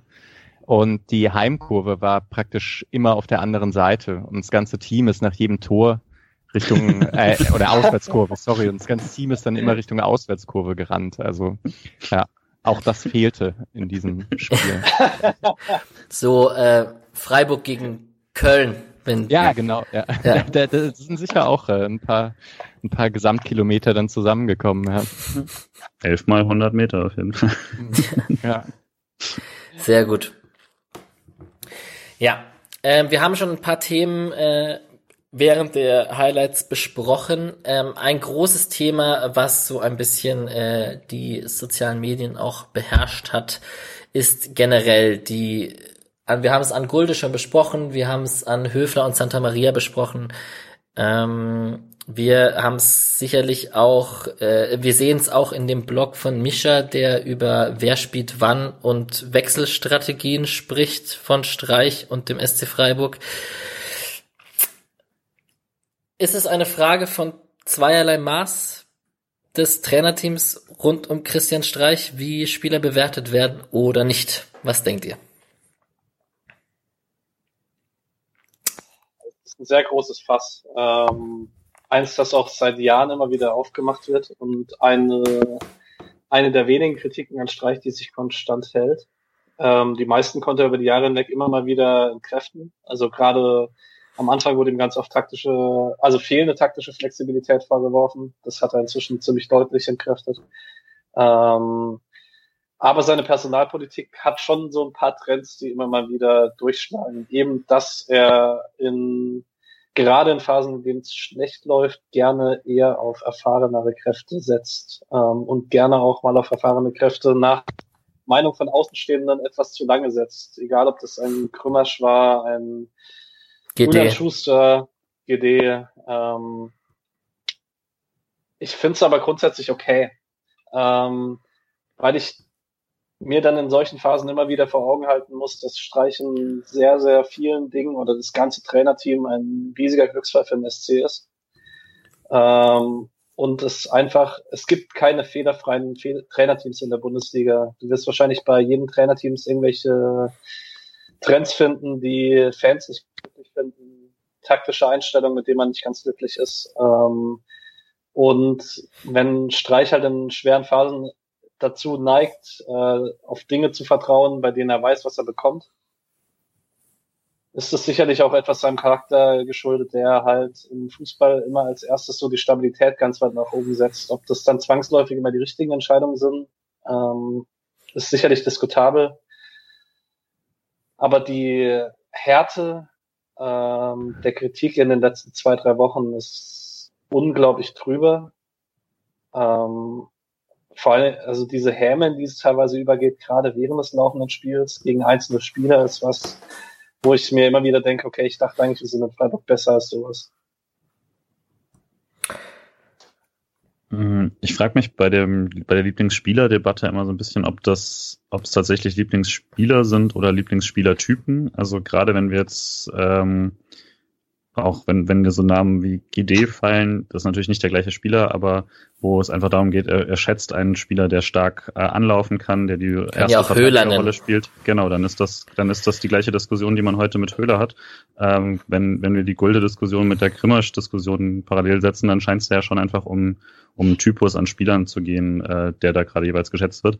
Ähm, natürlich geht das dann irgendwann ineinander über, das ist ja irgendwo natürlich. Ähm, aber also Chico Höfler ist halt auch ein Spieler, also ist, ist, der ist einfach so lange da. Da gab es keine anderen, ähm, anderen Spielertypen auf der Art, wie sich das hätte äh, auch noch zeigen können. Aber ich glaube auch schon, dass es einfach darum geht, da hat Streich einfach das Vertrauen, dass seine Idee von Fußball da dann umgesetzt werden kann jederzeit und dass er jederzeit auf dem Platz jemand hat, der sofort äh, alles weitergeben kann. Ja, ich weiß auch nicht, an wen der ging zum Beispiel, aber in der ersten Halbzeit gab es ja diese schöne Szene, wo, er, wo man hört auf dem Mikrofon, wo er, glaube ich, zu Vossler sagt, schreib ihm gleiche Zettel, äh, wo, er, wo er umstellen möchte. Und dass er dann zumindest weiß, ich habe den, den Spieler, der das sofort äh, irgendwie umsetzen kann. Ähm, deswegen, also ich und bei, also bei Höfler war es dann ja auch so, ähm, dass es halt dann das alles sehr, sehr bitter fanden natürlich, dass er es so von uns, dass er den Elfmeter verschuldet hat, weil das Spiel war eigentlich genau das, was man dann als positiven Punkt zeigen würde. So, es lohnt sich wieder drauf zu setzen, weil er sehr, sehr ordentlich gespielt hat und das äh, sehr stabil gemacht hat und dann nicht die irgendwie flatternden Nerven zu sehen waren oder so. Aber ja, dann ist natürlich die Helme wieder leicht, wenn es dann halt nach hinten losgeht. Ich fand übrigens bei dieser Aufstellung auch jede Personalentscheidung erklärbar. Also einmal mit Tempelmann hatte man ja wirklich ein gewisses Risiko. Also mhm. da wusste man nicht so genau, wie der ist. Aber die Sache, dass man zentrale Spieler hinstellt, fand ich erklärbar. Ähm, dass man Dreierkette spielt, auch durchaus. Die Sache mit Kübler und Schmieds hatten wir ja besprochen mit dem Tempo, ähm, dass das durchaus Sinn ergeben hat dass man Schalai vorne in die Spitze stellt, okay, wen sonst? Also wenn es darum geht, eigentlich in die Tiefe starten zu wollen, auch wenn das nicht funktioniert hat, ähm, ist das halt der Spieler, der am ehesten hinter die Kette rennen kann. Mm, dass man dann eben auch eher Höhler als Petersen hat. Ich fand eben Höhler bei langen Bällen in dieser Saison bisher eben sogar ein bisschen besser als Petersen. Mhm. Mm, das hat, und eben jetzt mit Gulde oder Schlotterbeck, da weiß ich halt nicht, wie es bei Schlotterbeck aussieht. Und da kommt man ja, glaube ich, zu dem Punkt. Also das kann man halt einfach von außen nicht richtig sagen, wie bestimmte Spieler drauf sind. Und also klar kann man irgendwie auch sagen, ein Jeong hätte auch auf der 10 spielen können. So hätte nicht Tempelmann machen müssen. Und das wäre dann vielleicht ja auch ein bisschen spielerischer gewesen. Aber ich habe Jeong, haben wir eben einmal im Spiel gegen Stuttgart gesehen. Ich fand das ganz gut. Und dann bei einigen Einwechslungen, da fand ich, hatte halt gute Ansätze gezeigt, aber jetzt auch nichts, wo, wo man sagen müsste, okay, ist ganz klar, dass er spielt. Also das sind halt alles Sachen, über die man, über die man sprechen kann. Ich, ich sehe aber halt nichts, wo man jetzt so einen klaren Fehler benennen könnte. Wie jetzt eine, wie gegen Stuttgart, da hat Streicher später auch gesagt, er hätte mal früher auf 4-4-2 umstellen sollen. So, das war eine Sache von einer relativ klaren Fehleinschätzung im, im Nachhinein, bei der man es sagen kann. Und beim Rest könnte ich halt nie mit letzter Gewissheit sagen, XY war eine falsche Aufstellung. Einfach, also gut, Höfler gegen Leverkusen, aber das konnte man im Vorhinein halt nicht wissen. Also klar würde ich auch im Nachhinein sagen, wäre ganz gut gewesen, wär, hätte man da irgend, irgendwen anders hingestellt. Aber äh, ja, also ist ja kein Fehler vom Trainer. Ne? Du hast gerade von Jeongs Einwechslung geredet, vielleicht daran auch, diese Saison fehlt sicherlich das, was wir hatten letzte Saison sehr mit Waldschmidt und Petersen, das haben wir ja schon öfters besprochen, dass einfach auch Qualität von der Bank kam, die auch Spiele entschieden hat. Ähm, du redest in deinem Blog auch davon, so wer wird wann ausgewechselt. Ähm, hängt das auch so, schließt sich da der Kreis zu dem, was Patrick gesagt hat, dass Stabilität und, und defensive Struktur so Streichs größtes Credo sind? Also ganz kurz mit dem, das ist so ein Abschnitt in meinem Blog. Eigentlich will ich damit nur klar machen, das, was ich jetzt gerade auch gesagt habe. Also es gibt halt eine Menge Sachen, über die man so fachsimpeln könnte, über die man, über die man quatschen könnte nach dem Spiel. Was hätte man denn noch anders machen können? War das eine gute Idee? War das eine gute Idee? Und wie erklären sich die, die Sachen von Streich, also die Entscheidung von Streich, wie er sie gemacht hat. Ähm, und da wollte ich eigentlich nur so andeuten, okay, es gibt also es gibt hunderte Möglichkeiten, über die man sprechen könnte und alle auch interessant wären. Ähm, die Sache mit der defensiven Stabilität würde ich sagen, ja, und das fände ich halt auch absolut richtig. Also, weil das ist genau das, was diese Saison von der letzten unterscheidet. Das stimmt, einerseits die Bankspiele und andererseits aber, dass man es aktuell nicht schafft, defensiv so richtig stabil zu stehen. Also vier Tore gegen Dortmund, vier gegen Leverkusen und drei gegen Leipzig.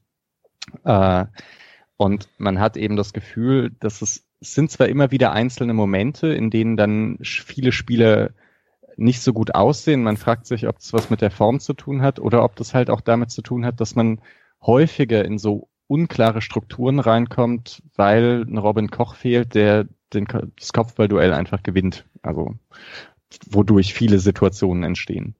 Ähm, und das muss man jetzt aktuell irgendwie auffangen, kollektiv, was, also, was dieser Abgang von Robin Koch irgendwie ausmacht.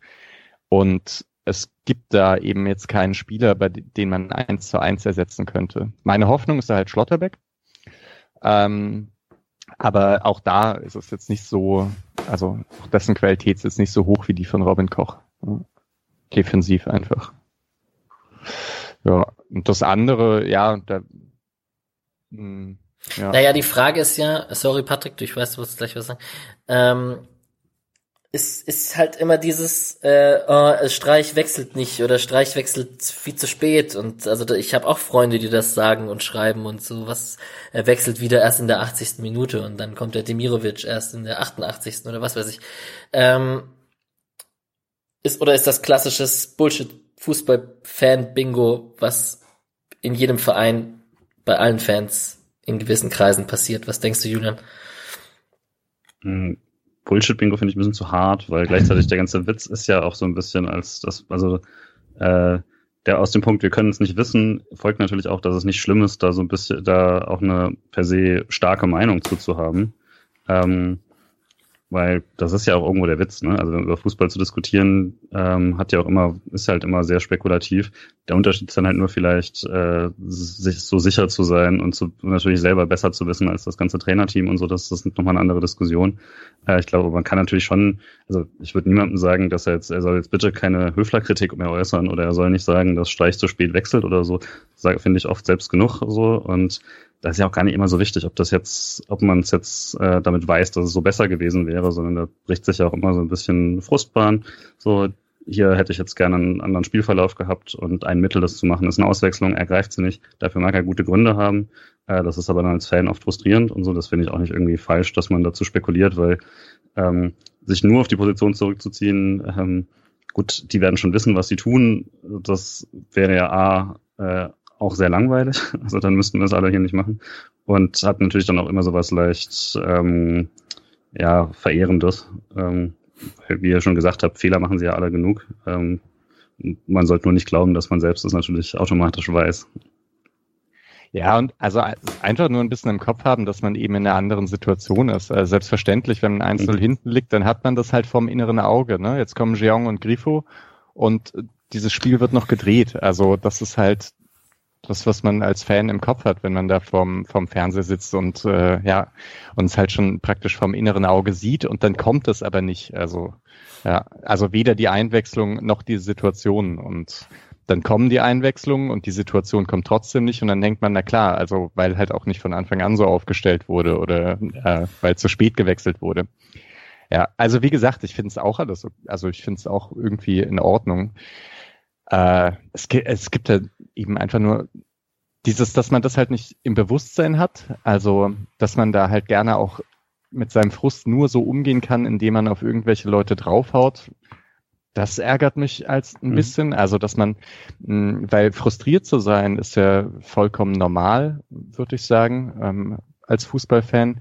Aber man ist ja jetzt auch schon recht lange Fußballfan und war schon sehr häufig frustriert und dass man damit nicht irgendwie mal einen Umgang gefunden hat, der, der das Ganze in, in bestimmte Bahnen lenkt. Das finde ich dann irgendwie ein bisschen komisch. Äh, ja, und das andere, ich würde auch sagen, man kann da halt über alles diskutieren.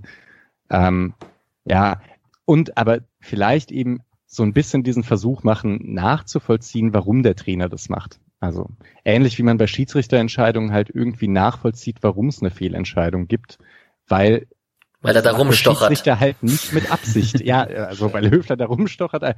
Also der Schiedsrichter hat es halt so wahrgenommen, ne? So ist es. Und Streich hat in dem Moment halt gedacht, das ist das Beste. Also ähm, jetzt irgendwie so oder so aufzustellen. Ja. ja, ist doch gut, dass wir damit auch kritisch umgehen, aber dennoch auch äh, die Kritik von vielen Fans äh, sehen und auch, auch, auch verstehen und auch akzeptieren und wahrnehmen. Patrick? Ähm, ich möchte noch ein Fass aufmachen, äh, wenn es um Verluste geht im Vergleich zur letzten Saison, weil wir, weil Misha jetzt häufiger auf Koch zu sprechen gekommen ist. Ich glaube, wir haben alle den Haberer Abgang ein bisschen unterschätzt. Ähm, oder de facto Abgang. ja, also dass er halt nicht zur Verfügung steht aktuell, weil ähm, es war ja schon sehr auffällig, dass Streich in den letzten zwei, drei Jahren eigentlich, wenn Haberer fit war, hat er gespielt. Ähm, und zwar unabhängig davon, ob er, im Zentrum gespielt hat, auf dem Flügel im 4-4-2, offensiv im 3-4-3 und ähm, er ist halt jemand, der das System Streich sehr verstanden hat und bei dem man gemerkt hat, egal wo er gespielt hat, der hat halt taktisch die Rolle ausgeübt, die er spielen sollte. Ähm, und eben genau das, was wir vorhin meinten, das ist halt irgendwie, man hat das Gefühl, es läuft noch nicht ganz so reibungslos, wie es letztes Jahr war. Also ich, ich finde auch, man kann jetzt äh, keinen Spieler beziffern, der jetzt krass in einem Formtief steckt, aber es spielen alle einen Tick schwächer. Ähm, äh, es sind äh, vielleicht Höfler ausgenommen, schon mhm. krass in einem Formtief im Vergleich zur letzten Saison. Aber sonst sind alle einen Tick schwächer als letztes Jahr. Ähm, und da kann, das kann schon erklärbar sein davon, damit, dass einfach ein paar Abläufe nicht so ganz reibungslos laufen. Geht ja ein ähm, bisschen in die Debatte, die wir hatten, dass wir jetzt nicht unbedingt wissen, wer der Spieler der ersten sieben Spieltage ist. Ja. Genau. Und dann kann ich gerade noch einen Bogen schlagen zu seiner Umfrage auf Twitter heute Mittag. Perfekt. Ähm, ob wir denn jetzt äh, besser dastehen, schlechter oder genau gemäß unseren Leistungen. Ähm, was ich da ganz interessant fand, ähm, wenn man auf understat.com geht, sind wir die Mannschaft der ganzen Bundesliga, die nach Expected Goals die deutlich geringste Abwehr, äh, Abweichung zu Punkten hat. Also da gibt es so Mannschaften wie, also Hertha zum Beispiel hätte nach Expected Goals 3,4 Punkte mehr, Leverkusen 4,97 Punkte weniger. Äh, und wir sind bei minus 0,05. Also wir sind eigentlich genau passend zu Expected Goals und fast alle anderen Mannschaften sind bei über eins, teilweise bei drei. Ähm, von dem her, also alleine danach könnte man schon sagen, okay, wir stehen da, wo uns die Leistung hinbringen. Auch wenn es Expected kurz, Goals Modell natürlich. Tore, Abseits-Tore zählen da nicht rein, ist halt so, so eine Sache. Ne? yes. Touché. Ja. ja, gut. Aber die waren ja auch abseits.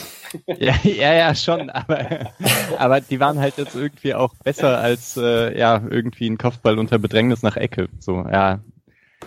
Nee, ist ähm, der richtige Übergang zur richtigen Zeit. Ähm, wir wollen ein bisschen über die Bundesliga reden und äh, wie der SC eben dieses Fazit nach sieben Spieltagen, wie sich das darstellt.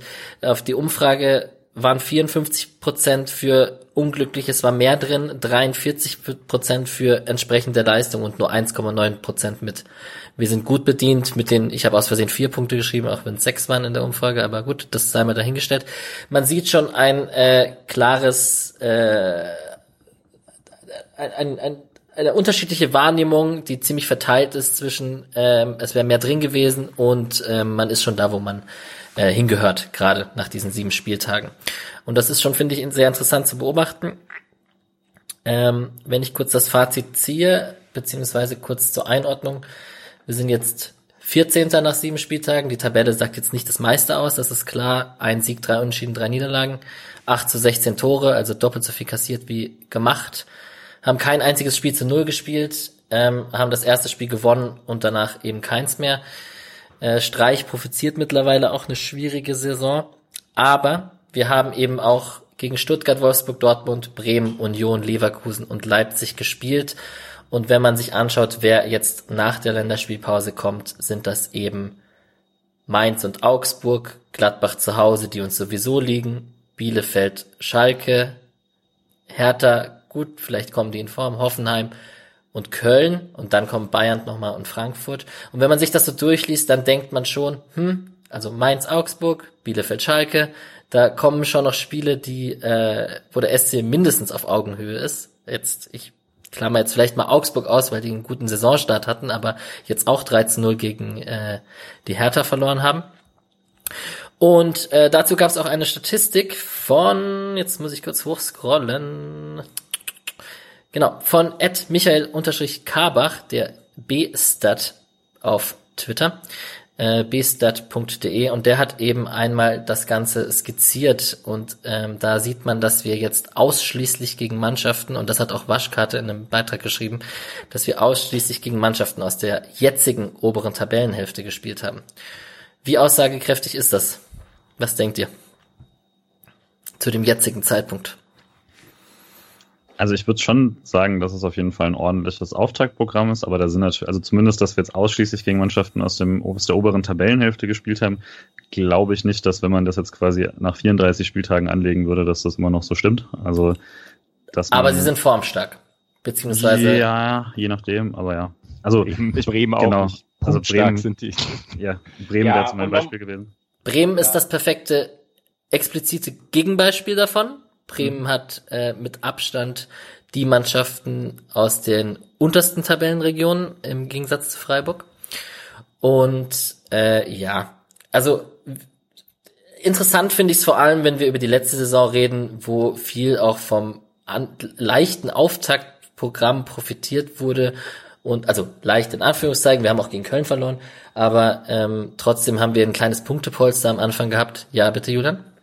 Äh, ich glaube halt, was, was so ein bisschen das schwierig macht, ist, dass man letztes Jahr halt durchaus gegen genau diese Mannschaften aus dem oberen Bereich durchaus sehr gut gespielt hat und auch ordentlich gepunktet hat. Ähm, und das hat das halt dieses Jahr einfach nicht gelungen. Und an sich würde ich jetzt sagen, wenn man, wenn man jetzt äh, das nur so anschaut, das Restprogramm ist auf jeden Fall deutlich einfacher als das, was man bisher hatte. Das würde ich auch unterstreichen.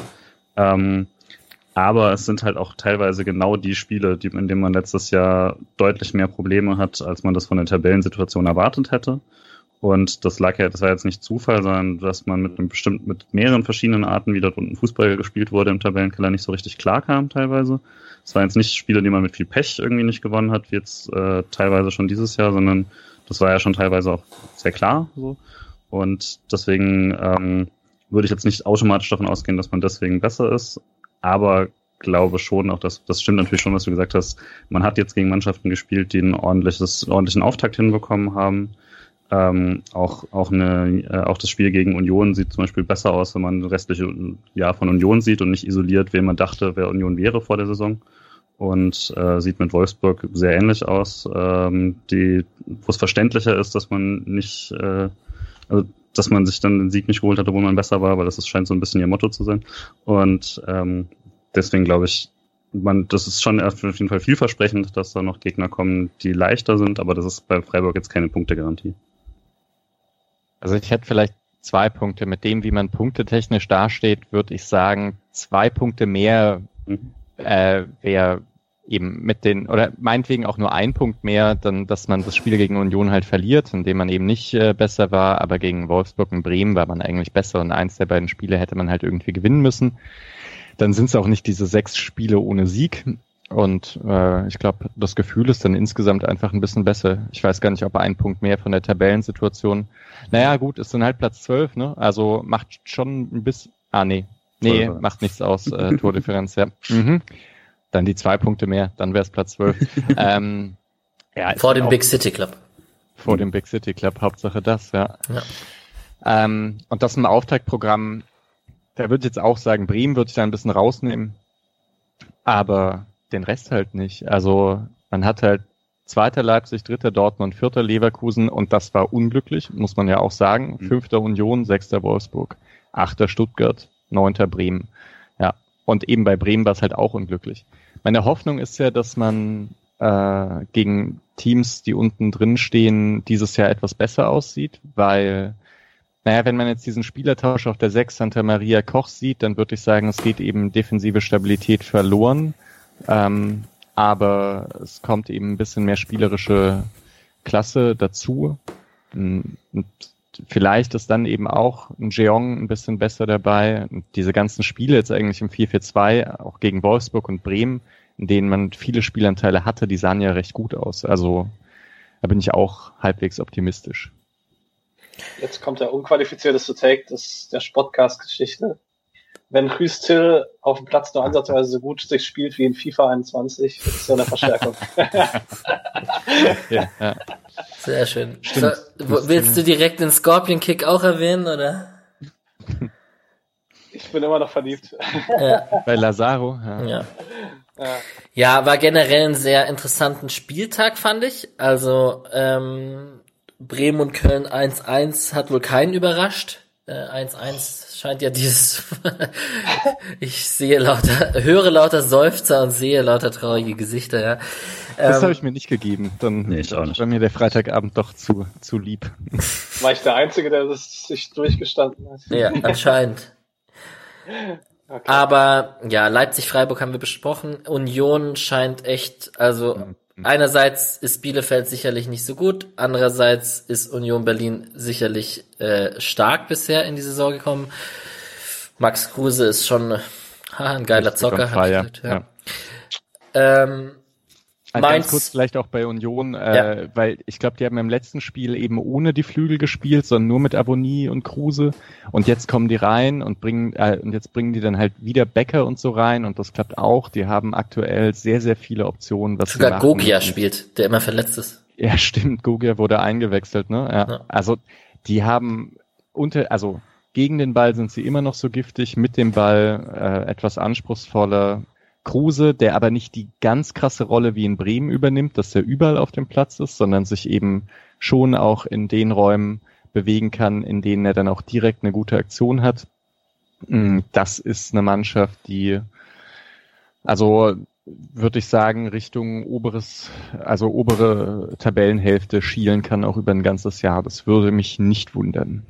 So. Also hättest du mir vor zwei Jahren gesagt, dass eine Mannschaft mit Gentner als Stammspieler oben mitspielen kann, ich hätte nicht ausgedacht. Ja. Ja. Und Nico Schlotterbeck ist ja noch verletzt, ne? Der kommt ja noch zurück und dann, äh, ja. Ja, wobei ich da sagen muss. Äh, ich wollte, also wir kommen ja auf die ausgeliehenen Spieler, das ist auch ziemlich schnell gemacht. Nico Schlotterbeck hat ja noch nicht gespielt, weil er verletzt war, genauso wie Okorochi übrigens, aber ähm, Friedrich und Knoche machen das schon auch gut da Mhm. bei Union. Vielleicht jetzt nicht äh, am repräsentativsten gegen Arminia Bielefeld, aber dennoch ähm, mal schauen. Also es ist jetzt auch nicht sicher, dass da der Nico Schlotterbeck es ganz einfach haben wird, wenn er zurückkommt. Ja, Mainz gegen Schalke, ähm, auch da war ein bisschen VAR noch und Elfmeter ein bisschen so das zur Debatte äh, ähm, oder stand zur Debatte, aber Schalke immer noch nicht mit Sieg und äh, ich glaube, das Unentschieden kam uns als Freiburg-Fans gerade ziemlich gelegen. Ähm, Augsburg mal mit dem 0 zu 3 gegen Hertha so ein bisschen Augsburg nicht so gut wie in die Saison gestartet und Hertha mal den eigenen Ansprüchen ein bisschen mehr gerecht geworden. Und Kunja ist Ja. irgendwie, ja, können der- nichts außer Kunja irgendwo in die Rolle bringen. Der ist schon gut, Gefühl. ne? Ja. Unser nächster DFB-Pokalgegner Stuttgart. Wie sind da eure Meinung? oh Das kotzt mich so an. Also ich kann es gar nicht sagen. Also gar nicht, weil ich jetzt, also nicht nur dieses, dieses äh, Pokaltrauma, sondern einfach, dass man jetzt ernsthaft in dem Jahr, wo man, äh, wo es nur Geisterspieler gibt, nacheinander Mannheim und Stuttgart zieht. Das finde ich schon nah an einer persönlichen Beleidigung. Und dann eben darf man nächstes Jahr wieder irgendwo in die Pampa fahren. Das nervt mich tierisch. Ja. Ja, und dann hätte ich halt auch gerne irgendwie einen Gegner gehabt, der Genau. ja vielleicht leichter zu schlagen wäre. So, ja. Ich glaube, es gibt drei Bundesliga-Partien. Äh, ja, und dass man da einen der dreien erwischt hat, wird die Stuttgarter Fans jetzt auch nicht unbedingt freuen, denke ich. Ne? Aber ja, Naja, andererseits ist es ganz schön, nicht nach Elverschießen im Heimspiel gegen Sandhausen rauszufliegen. ja, vielleicht hätte es ja diese Saison mal funktioniert. Ja, Gut. ist, das ist auch ein ganz komischen Zeitpunkt, oder? Das ist vor Weihnachten. Das ist oder 22. 23. Dezember, ja. So. Nicht so verrückt. Ja. Und am zweiten geht's weiter. Hm. Borussia Dortmund hatte das, äh, der deutsche Klassiko, wie die ganzen äh, tollen deutschen Medien das ja immer bezeichnen. Äh, Dortmund gegen Bayern, sicherlich eine gute Leistung von Dortmund, hat der Patrick auch erwähnt. Äh, Bayern ist halt trotzdem Bayern München, ja. Es sagt schon viel über den deutschen Klassiker aus, dass äh, der so sehr zieht, dass Sky das ganze Wochenende noch Werbung mitmachen muss, dass ja auch noch City Liverpool ist. Also, ja. Ich glaube, das wäre in Spanien nicht passiert, wenn Real Barca dieses Wochenende gewesen wäre. Ja, Aber war ein gutes Spiel, oder? Also Ja, war auch nicht so klar, wie es ausgeht und am Ende ist es fast ein bisschen die Chancenverwertung, dass Bayern das so klar macht. Ja, da der Kopfball von Lewandowski ist halt schon krass und das Tor von Sané auch und ja. das von Sané fand ich ziemlich krass, weil das so ansatzlos, ja. ja, in dem Spiel muss man auch zum Thema Chancenverwertung Expected Goals 2,3 zu 1,3. Tore Mhm. 2 zu 3. Das, ja. Bayern hat halt einfach Qualität vorne. Das ist schon, ja. ja, wir hatten äh, Wolfsburg-Hoffenheim. Äh, Hoffenheim ist gut in die Saison gekommen und jetzt doch auch nur ein Punkt über uns, äh, irgendwie ironischerweise. Es fühlt sich nicht so an. Und äh, Leverkusen-Gladbach sicherlich noch ein Highlight-Spiel da am Sonntagabend mit dem nicht mehr entscheidenden 4 zu 3 Scorpion-Kick da von Lazaro, das sicherlich Tor des Jahres war. Aber ähm, ja, generell klassisches Bosch-Ergebnis. Ja, eigentlich ja. nicht mehr, aber also ja, wenn man sie halt einlädt. wenn man, wenn man Diaby halt äh, irgendwie da den mit Tempo auf den Strafraum zudribbeln lässt, dann ist halt doof, ne? Ja. Aber war, auch, ich fand's auch schön. Hm. Können wir mal drüber reden, wie viele gute Stürmer wir inzwischen in der Bundesliga haben? Also Lewandowski, Haaland, ähm, Alario, der endlich zeigen kann, was er, äh, also zeigen darf, was er kann eigentlich. Höhler. Ähm, dann was Höhler, dann was ja. Gladbach, äh, Gladbach in Donetsk gemacht hat, äh, mit äh, Player, Tyram und dem Schweizer Höhler Embolo. Oh, war das das, wo Player den da eingeschweißt hat? Oder war das gegen Leverkusen? Ja. Äh, weiß ich gar nicht das mehr. War, das war ein Donetsk, das sagst du. Da ja. hat Player die, ja. Ja, schon gut. Ja, ich ja fand, aber es ist ein bisschen schade, dass, also irgendwie, es gab halt eine Saison mit Düsseldorf, war das letzte Saison? Ja, letzte mhm. Saison ist Düsseldorf abgestiegen. Ich fand's halt cool, dass da die Stürmer, die so präsent waren, dass die halt alle bei solchen Clubs gespielt haben, wie Anderson eben bei Union, äh, Cordoba bei Köln, Hennings bei Düsseldorf und das waren so zentrale Spieler. Und jetzt äh, hat man diese normale Bewegung, die krassen Stürmer spielen halt auch alle bei den krassen Vereinen.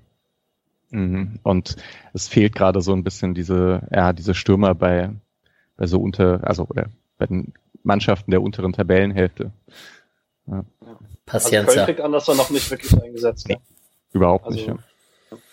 Fehlt Gikiewicz, der den langen Ball drauf spielt. Ja, ja äh, ich fand den Spieltag generell einfach äh, er war erstmal torreich und andererseits auch einfach äh, ein bisschen so interessant, auch aus Freiburger Sicht. Ich habe ja die ganze Zeit, ich, ich will ja keine Angst schüren, aber wir haben ja vor der Saison, waren wir alle so gelassen. Und wir haben schon Gulde mit Grimmasch verglichen. Und ich habe vorhin schon übers Eigentor geredet. Und ich weiß, ich will jetzt hier gar nichts jinxen, aber wie nervös wird man denn, Julian? bin nicht groß anders. Ich bin ein bisschen enttäuscht, wie die Saison gelaufen ist bisher, aber ich habe schon das Gefühl, da ist so eine gewisse Angstlust bei vielen gerade dabei. Ähm, also gerade nach, nach sieben Spielen sich so, äh, sich jetzt quasi, also und gerade wenn, ehrlich gesagt, wenn ich, ich sehe, wie, wie Bielefeld, Köln, Schalke und Mainz da spielen, habe ich weniger Sorge vom Abstieg als noch vor der Saison.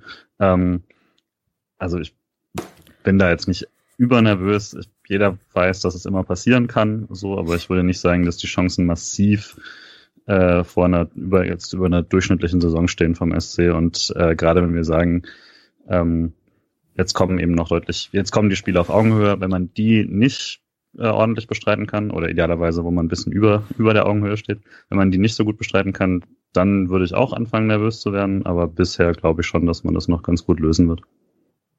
Ich würde halt sagen, wenn Streich bleibt, dann steigt man ab.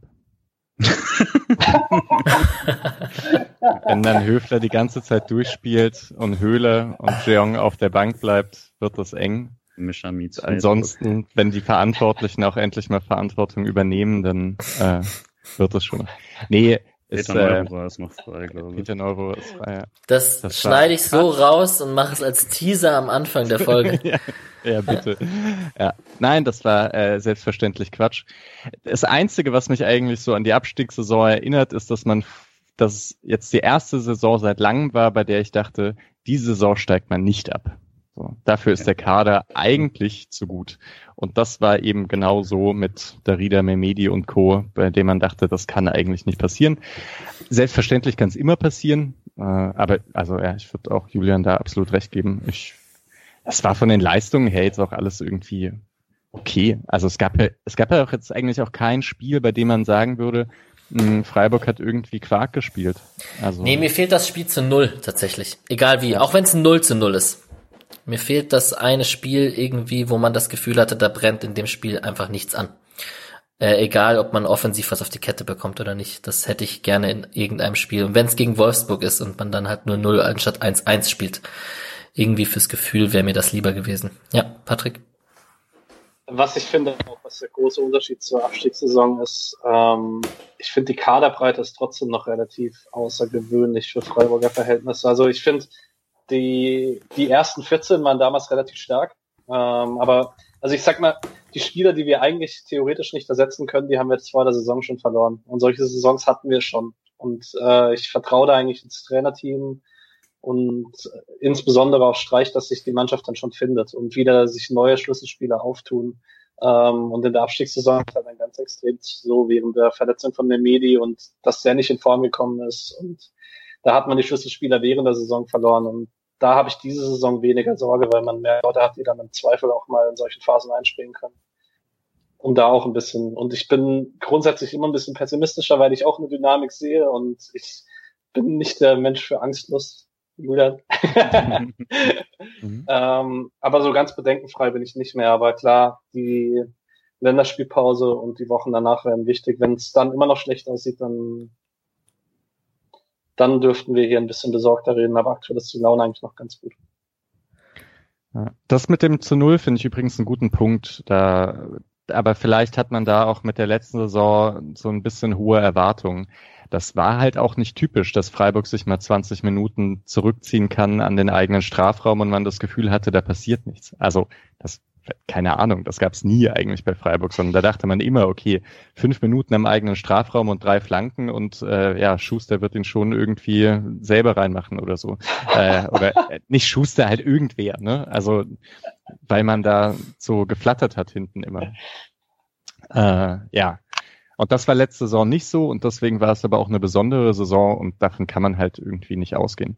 Aber wie gesagt, ich finde eben offensiv sieht das so gut aus. Wenn man sich, wenn, wenn man zurückdenkt, wie es vor zwei, drei Saisons aussah, in der es dann wirklich Spiele gab, also über mehrere Spiele hinweg, bei denen man das Gefühl hatte, es gab eigentlich keinen ordentlichen Angriff, äh, wo mal der Ball über drei, vier Stationen lief und man zum Abschluss kam, sondern nur über Standards dann sieht das jetzt doch schon sehr viel besser aus. So. Ja. Gut, dann habt ihr ja die Angst genommen. Ich wollte sie trotzdem einmal hier angesprochen ja, haben. Ähm, ich hack's kurz in der Schnelle durch. Äh, Schlotterbeck und Okorochi habe ich schon erwähnt. Borello wurde äh, beim 1 zu 1 in Nürnberg erst in der 68, in der 80. Minute eingewechselt. Äh, Lord Kato Florian Katt in der 64. Minute eingewechselt bei seinem ersten Einsatz jetzt 2 zu 1 Sieg von Magdeburg gegen Bayern 2 und Patrick Kammerbauer kam zur Halbzeit beim Stand von 2 zu 0, wo sie hinten lagen mit Braunschweig rein und sie haben noch 2-2 gespielt. Du möchtest sagen, er hat den Assist in der 92. Minute zum 2 zu 2 gemacht und auch sonst ein sehr, sehr starkes Spiel gemacht. Also das Spiel habe ich tatsächlich gesehen. Äh, Kammerbauer war sehr, sehr stark. Klar schaut man sich Sandhausen gegen Eintracht Braunschweig an. ich bin ein Nerd. Ey, da, ich bin sprachlos. Hey, ich muss kurz was äh, sagen. Also es gab in den letzten Wochen an jedem Tag Fußball. Und jetzt sind zwei Wochen Länderspielpause, die mich nicht sonderlich interessieren. Also irgendwie muss man vorbauen.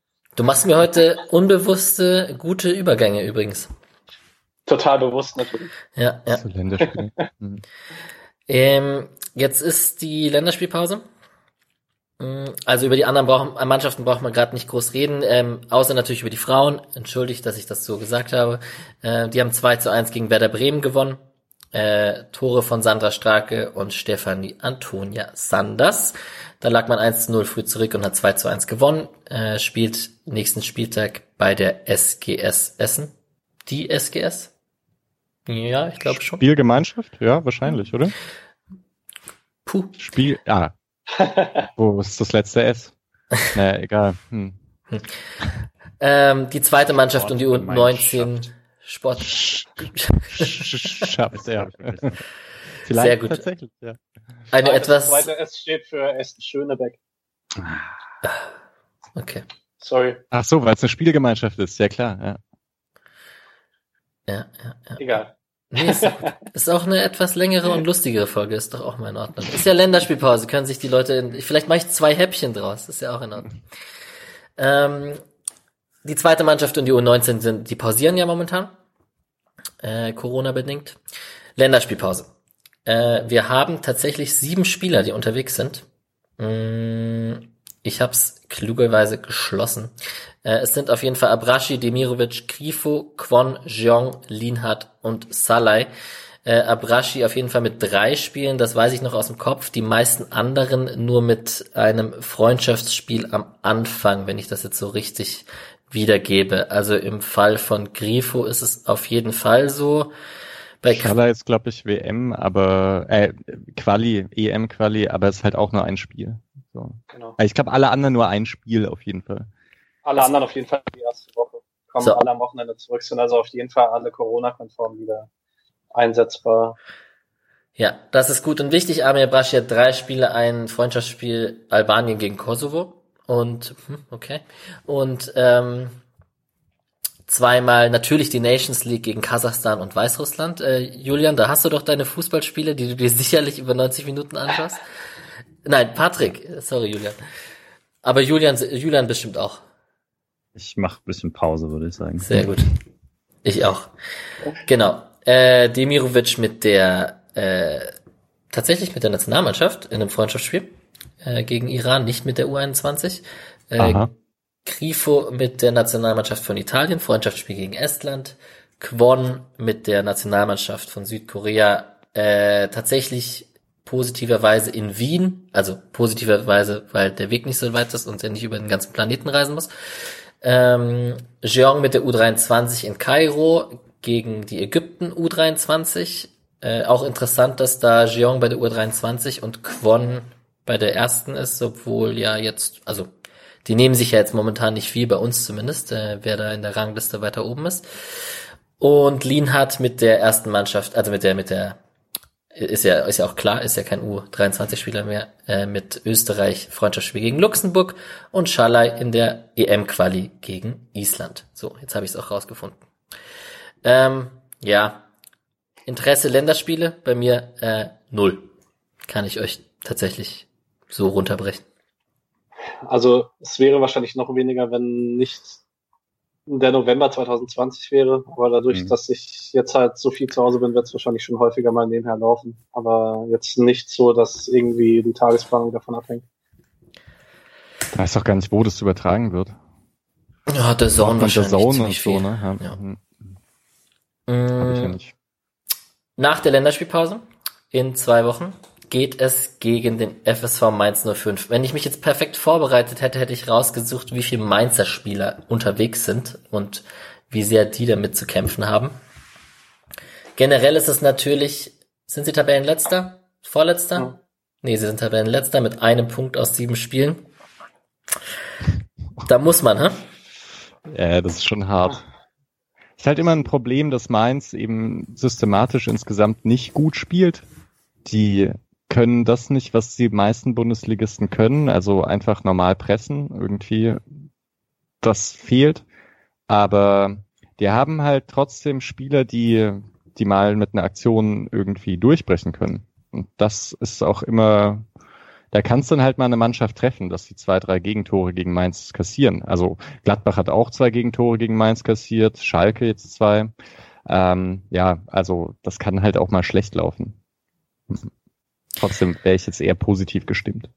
Also die erste Bild-Headline, die ich hier gerade finde, ist Mais lässt Kunde ins Risikogebiet Kamerun reisen.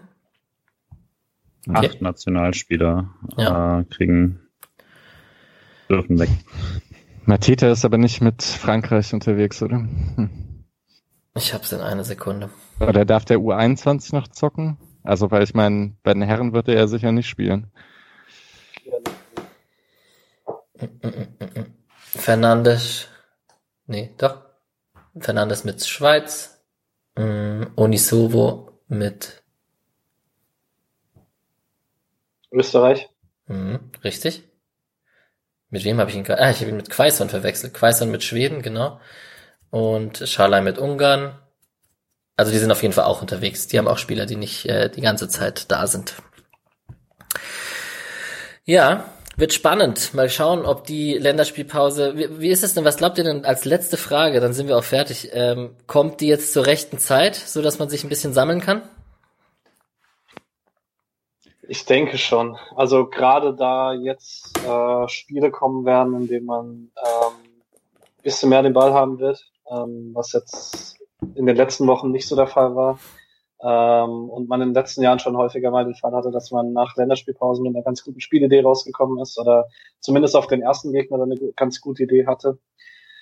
Könnte ich mir schon vorstellen, dass es ganz gut tut, sich, keine Ahnung, die sechs Spiele ohne Sieg stehen jetzt halt einfach. Natürlich, äh, es ist halt irgendwie nur eine Serie auf dem Papier, aber man merkt schon an den Interviewaussagen auch, ähm, jetzt der Auftritt von Petersen heute bei Social Media, der auch genau das geschrieben hat, vielleicht der richtige Zeitpunkt, um sich jetzt mal zu sammeln. Ähm, die Aussage von Günther, dass es jetzt scheiße ist, dass man sechs Spiele nicht gewonnen hat. Ähm, also man merkt schon, dass dieser Trend auch im Kopf da ist und vielleicht ist es ganz gut, wenn man jetzt Pause hat und sagt, okay, wir fokussieren uns jetzt nochmal und jetzt kommen die Spiele, in denen wir zeigen, wie gut wir sind. Ist natürlich jetzt alles nur Küchenpsychologie, aber aber nee, nee, das, also ich glaube, hoffentlich hat's dann ein bisschen netteren Charakter, weil es Schlimme an längeren Niederlagenserien finde ich ja gar nicht unbedingt die Niederlagen, jetzt für mich persönlich. Ich bekomme dann so einen gewissen Abstand dazu rein. Aber ich ertrage das nicht, wie Streich, Günther und Co. dann drauf sind. Also es geht mir richtig, also das, weil es geht dann meistens auch über in Schiedsrichter, ähm, also oder das Suchen nach Schiedsrichterentscheidungen, nach sonst irgendwelchen Dingen, wo man vielleicht benachteiligt wurde und es wirklich immer super anstrengend, wenn, wenn diese Phase kommt. Ja. Und auf Social Media und so weiter dann sowieso. Und das ist das dann fast, was mir noch mehr den Spaß daran verdirbt. Also wenn man sich irgendwie so einfach darüber austauschen könnte, was da passiert und alle halt damit mal umgehen können, dass man halt mal eine schlechte Phase hat, keins okay. Also käme ich auch damit klar. Aber so ist schon anstrengend. Und da hoffe ich auch, dass die zwei Wochen Pause dann etwas ja, Ruhe mit reinbringen. Ja, wird spannend gegen Mainz. Ich stelle jetzt einfach, wir haben jetzt eine längere Folge, jetzt kann ich die Frage auch noch stellen. Wir haben uns im Vorfeld darüber Gedanken gemacht, ob wir das Thema ansprechen. Ist im Zusammenhang mit einer Länderspielpause sicherlich eigentlich auch noch interessant. Corona-Testkapazitäten und äh, Bundesliga läuft ganz normal weiter. Patrick, dein kurzer Take und Julian, ihr hattet beide gesagt, ihr wollt kurz auf jeden Fall was dazu sagen. Oder andersrum, um, ähm, mir ist es egal. Ja, Julian zeigt auf mich, danke. ähm, ich war ja schon von uns wahrscheinlich der Skeptiker, als der Neustadt war. Ist ja auch nicht unbekannt, dass ich da ein bisschen skeptischer war. Ähm, letztlich geht es jetzt halt darum, also man hat am Anfang immer kommuniziert, wenn die Testkapazitäten knapp werden, möchte man niemanden Tests wegnehmen. Ähm, Spahn hat jetzt heute ziemlich deutlich kommuniziert, dass die Testkapazitäten knapp werden. Ich weiß allerdings nicht, ähm, weil ich, ich, ich bin immer nicht so der Fan von gefährlichem Halbwissen. Ähm, ich weiß, dass die Bundesliga anfangs PCR getestet hat. Ich meine aber, ich habe im Laufe der letzten zwei Wochen mal gelesen, dass man davon abgegangen ist, dass man ähm, so eine Mischung nimmt aus PCR-Test und Schnelltest, der nicht ganz viel Laborkapazitäten verbraucht, der allerdings auch nicht ganz so genau ist. Da kann man dann natürlich wieder die Frage stellen, ist es äh, dann eine Einschränkung auf Kosten der Gesundheit der Spieler, die jetzt sinnvoll ist? Kann man sicherlich ein großes Fragezeichen dahinter stellen, aber eigentlich für mich ist da die Grundsache, wenn wir Testkapazitäten, also wenn die Bundesliga Testkapazitäten wegnimmt, die anderswo gebraucht werden, ist es ein No-Go. Ich denke, da sind wir uns einig. Ja. Ich war übrigens ja. auch nicht so, also ich fand äh, den, den Restart auch nicht so toll, also genau mit den, so mit den Sachen. Also ich würde auch sagen, ich brauche. Du wohnst ja auch in Leipzig. Jetzt muss ich, es muss, es muss jetzt sein. wow. Wow. ich war nicht demonstrieren. Ja. Schön, schönes ja. Argument, aber. Ah, ich dachte, heute ist der Humor so gut, da kann man auch mal so einen Spruch bringen. Äh, War er bis gerade eben. Ja. sorry, sorry. In der, in der Elf Freunde fand ich einen tatsächlich ganz schönen Artikel vom Philipp Köster. Ähm, der war noch die Frage, ähm, sollte die Bundesliga weniger testen quasi, war da so ein bisschen ein Gespräch, das war vor einer Woche ungefähr, vor vier, fünf Tagen, ähm, wo er dann auch nochmal ähm, das so ein bisschen in Verhältnis gesetzt hat. Ähm, äh, quasi das von diesen 1,6 Millionen Tests nimmt die Bundesliga in der Woche 3000 bis 3500 oder so, nehmen die ersten beiden Ligen ein. Ähm, weswegen halt auch die, diese akkreditierten Labore in der Medizin gesagt haben, der Fußball sei jetzt nicht der treibende Faktor. Das stimmt. Ich glaube, es ist dann der Situation eher eine moralische Frage, ähm, als jetzt eine tatsächlich praktische, ähm, weil es sind, also diese Tests, wenn die jetzt freigegeben werden, werden nichts fundamental daran ändern, dass die Testkapazität weg ist. Das ist, glaube dann tatsächlich eher eine moralische Frage. Äh, eine, die Bundesliga selbst, das was ich vor ein paar Wochen versucht habe irgendwie auszudrücken, wenn sie mal läuft, dann hat sie einfach den, den, den die Stärke, dass äh, Sachen, wie sie sind, halt seltener verändert werden. Also es ist deutlich schwerer, eine Bundesliga zu, äh, zu wieder zu starten, als sie zu stoppen. Ähm, und deswegen klar, erwarte ich nicht, dass sich da jetzt fundamental was ändert. Ähm, es fühlt sich für mich auf jeden Fall sehr komisch an, jetzt gerade in einer Stadt zu leben, wo sich äh, in der Woche über 2000 Leute neu infizieren. Und die einzigen, die, also mit einem Symptom kriegst du jetzt keinen Test mehr, aber Eintracht-Spieler kriegen sie halt.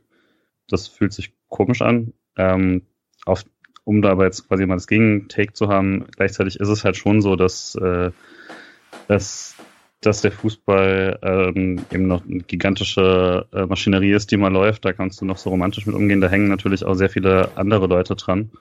Und wenn tatsächlich mal etabliert ist, dass irgendwie äh, man soll die Wirtschaft am Laufen halten, dann ist, glaube ich, wegen dem öffentlichen Druck, der auf dem Fußball ist, der Fußball noch eine der Arbeitgeber, die, äh, die deutlich besser umgehen mit ihren Angestellten als äh, all die vielen Unternehmen, Fabriken, Behörden, die diesen öffentlichen Druck nicht haben. Also deswegen finde ich sehr gut, dass der öffentliche Druck da aufrechterhalten wird, aber ähm, es, teilweise ist es eben schon so, dass der Fußball als da eine große Arena oder so eine Projektionsfläche ist für eine eigentliche Debatte über, wie gehen denn Chefs damit um, die eben nicht von den ganzen Maßnahmen betroffen sind und wo vieles eigentlich auf freiwilliger Basis läuft. Und da ähm, würde ich eben sagen, ohne das jetzt als so ein Whataboutism, guck mal, die halten sich auch nicht dran, sondern es ist gut, dass der Fußball, da, dass da die Kohlen an die Füße gehalten werden, auch damit solche Schweinereien wie irgendwie, dass sofort als erstes mal die ärmsten Mitarbeiter irgendwie entlassen oder restrukturiert werden, äh, Shoutout Schalke, ähm, dass das nicht passiert, aber man muss dann vielleicht gleichzeitig das zumindest immer dazu nutzen, auch eine größere Debatte darum zu führen, ähm, wie allgemein denn die Prioritäten in der Wirtschaft geschoben werden, nämlich es muss halt weitergehen und alle anderen müssen sich danach richten. Ähm, und wie verhalten sich die Unternehmen in der Krise? Da dient der Fußball vielleicht mehr als Beispiel und da ist er vermutlich noch nicht, also auf jeden Fall noch nicht der, nicht der Schlimmste im Raum. Ich habe da selber keine, kein gutes Take mehr zu. Ähm, mir hilft wenn Fußball gespielt wird. Äh, das hab rechtfertigt aber noch nichts. Und äh, die moralische und die politische Diskussion sind auch nochmal zwei verschiedene Sachen. Ich möchte noch ganz kurz auf den letzten Satz von Julian jetzt äh, anspringen. Ähm, ich denke, das ist trotzdem ein Faktor, den man nicht unterschätzen darf, was es äh, auf die Gesellschaft, nicht auf alle, aber dann auch äh, Teile doch für einen positiven Einfluss hat, dass die Bundesliga läuft. Ähm, weil ich mir schon vorstellen kann, dass ohne, es ist natürlich nur eine große Show, aber es ist halt eine große Show, die aktuell zumindest noch weiterläuft, während halt alle anderen Unterhaltungsshows äh, aktuell zu sind, egal ob es Clubs sind, ob es Theater ist, Konzerte. Die Bundesliga läuft halt zumindest noch im Fernsehen, auch wenn sie nicht im Stadion läuft. Ähm, und ich möchte schon den Take wagen, dass wenn Samstagmittag halt keine Bundesliga gewesen wäre, vielleicht ein paar mehr Leute in Leipzig unterwegs, gewesen wären. Vielleicht nicht merklich, aber ah. keine Ahnung. Selbst, selbst wenn. Ja, ja, sorry, er macht fertig. Ja. Mhm. Nein, ich bin eigentlich so weit fertig. Ja, also das ist, ich glaube, ich glaube sogar, dass du recht hast, aber ich würde sagen, vielleicht ist das halt sogar ein Argument, was es ja auch so ein bisschen ärgerlich macht. Also bin ja eigentlich dafür, dass es äh, Konflikte aufbrechen. Also klar, ich möchte eigentlich nicht, dass Leute zu einer Querdenken-Demo nach Leipzig gehen, aber ich fände es halt ganz interessant. Am Anfang der, der Pandemie hatte man eben äh, schon einige Dinge irgendwie in Fragen gestellt. Was macht man mit Obdachlosen? Gibt es da eben vielleicht irgendwie leerstehende Räumlichkeiten, die man verwenden könnte, um Obdachlose ähm, irgendwo hinzubringen, wo sie auch tatsächlich in Quarantäne bleiben können, all diese Dinge.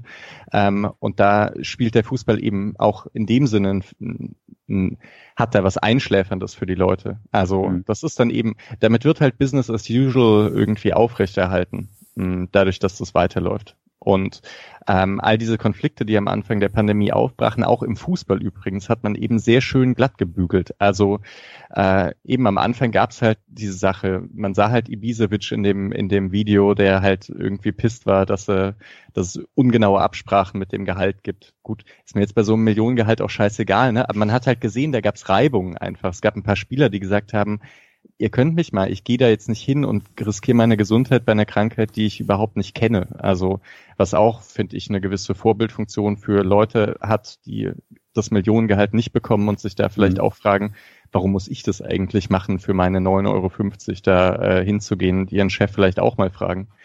All solche Sachen, das ist das, was mich da ein bisschen stört, dass man, dass diese Liga, und die schafft es halt bei jedem Thema, einfach dadurch, dass man weiter mit Business as usual macht, jegliche Konflikte so aussitzt. Ne? Also so wie Merkel das halt immer macht auch. Ne? Mhm. Äh, möglichst lange nichts sagen, irgendwann wird schon niemand mehr darüber sprechen. Ähm, ja, und so ist es jetzt halt auch passiert.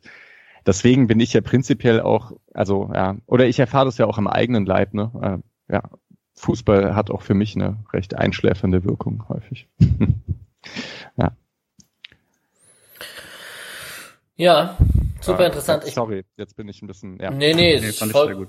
vollkommen in Ordnung und auch äh, ich bin froh, trotz der fast zwei Stunden Aufnahme, wenn man die zehn Minuten Vorgespräch mal wegrechnet, ähm, die Frage noch gestellt zu haben und jetzt mit der Länderspielpause und mit dem November gerade und je nachdem, wie es weitergeht und alles Mögliche, ist das auch der richtige Zeitpunkt, um da jetzt. Wir müssen nicht jede Woche drüber reden, ist auch klar. Ähm, wir hätten auch gar keinen Anlass, hier übrigens jede Woche zu reden, wenn die Bundesliga nicht spielen würde.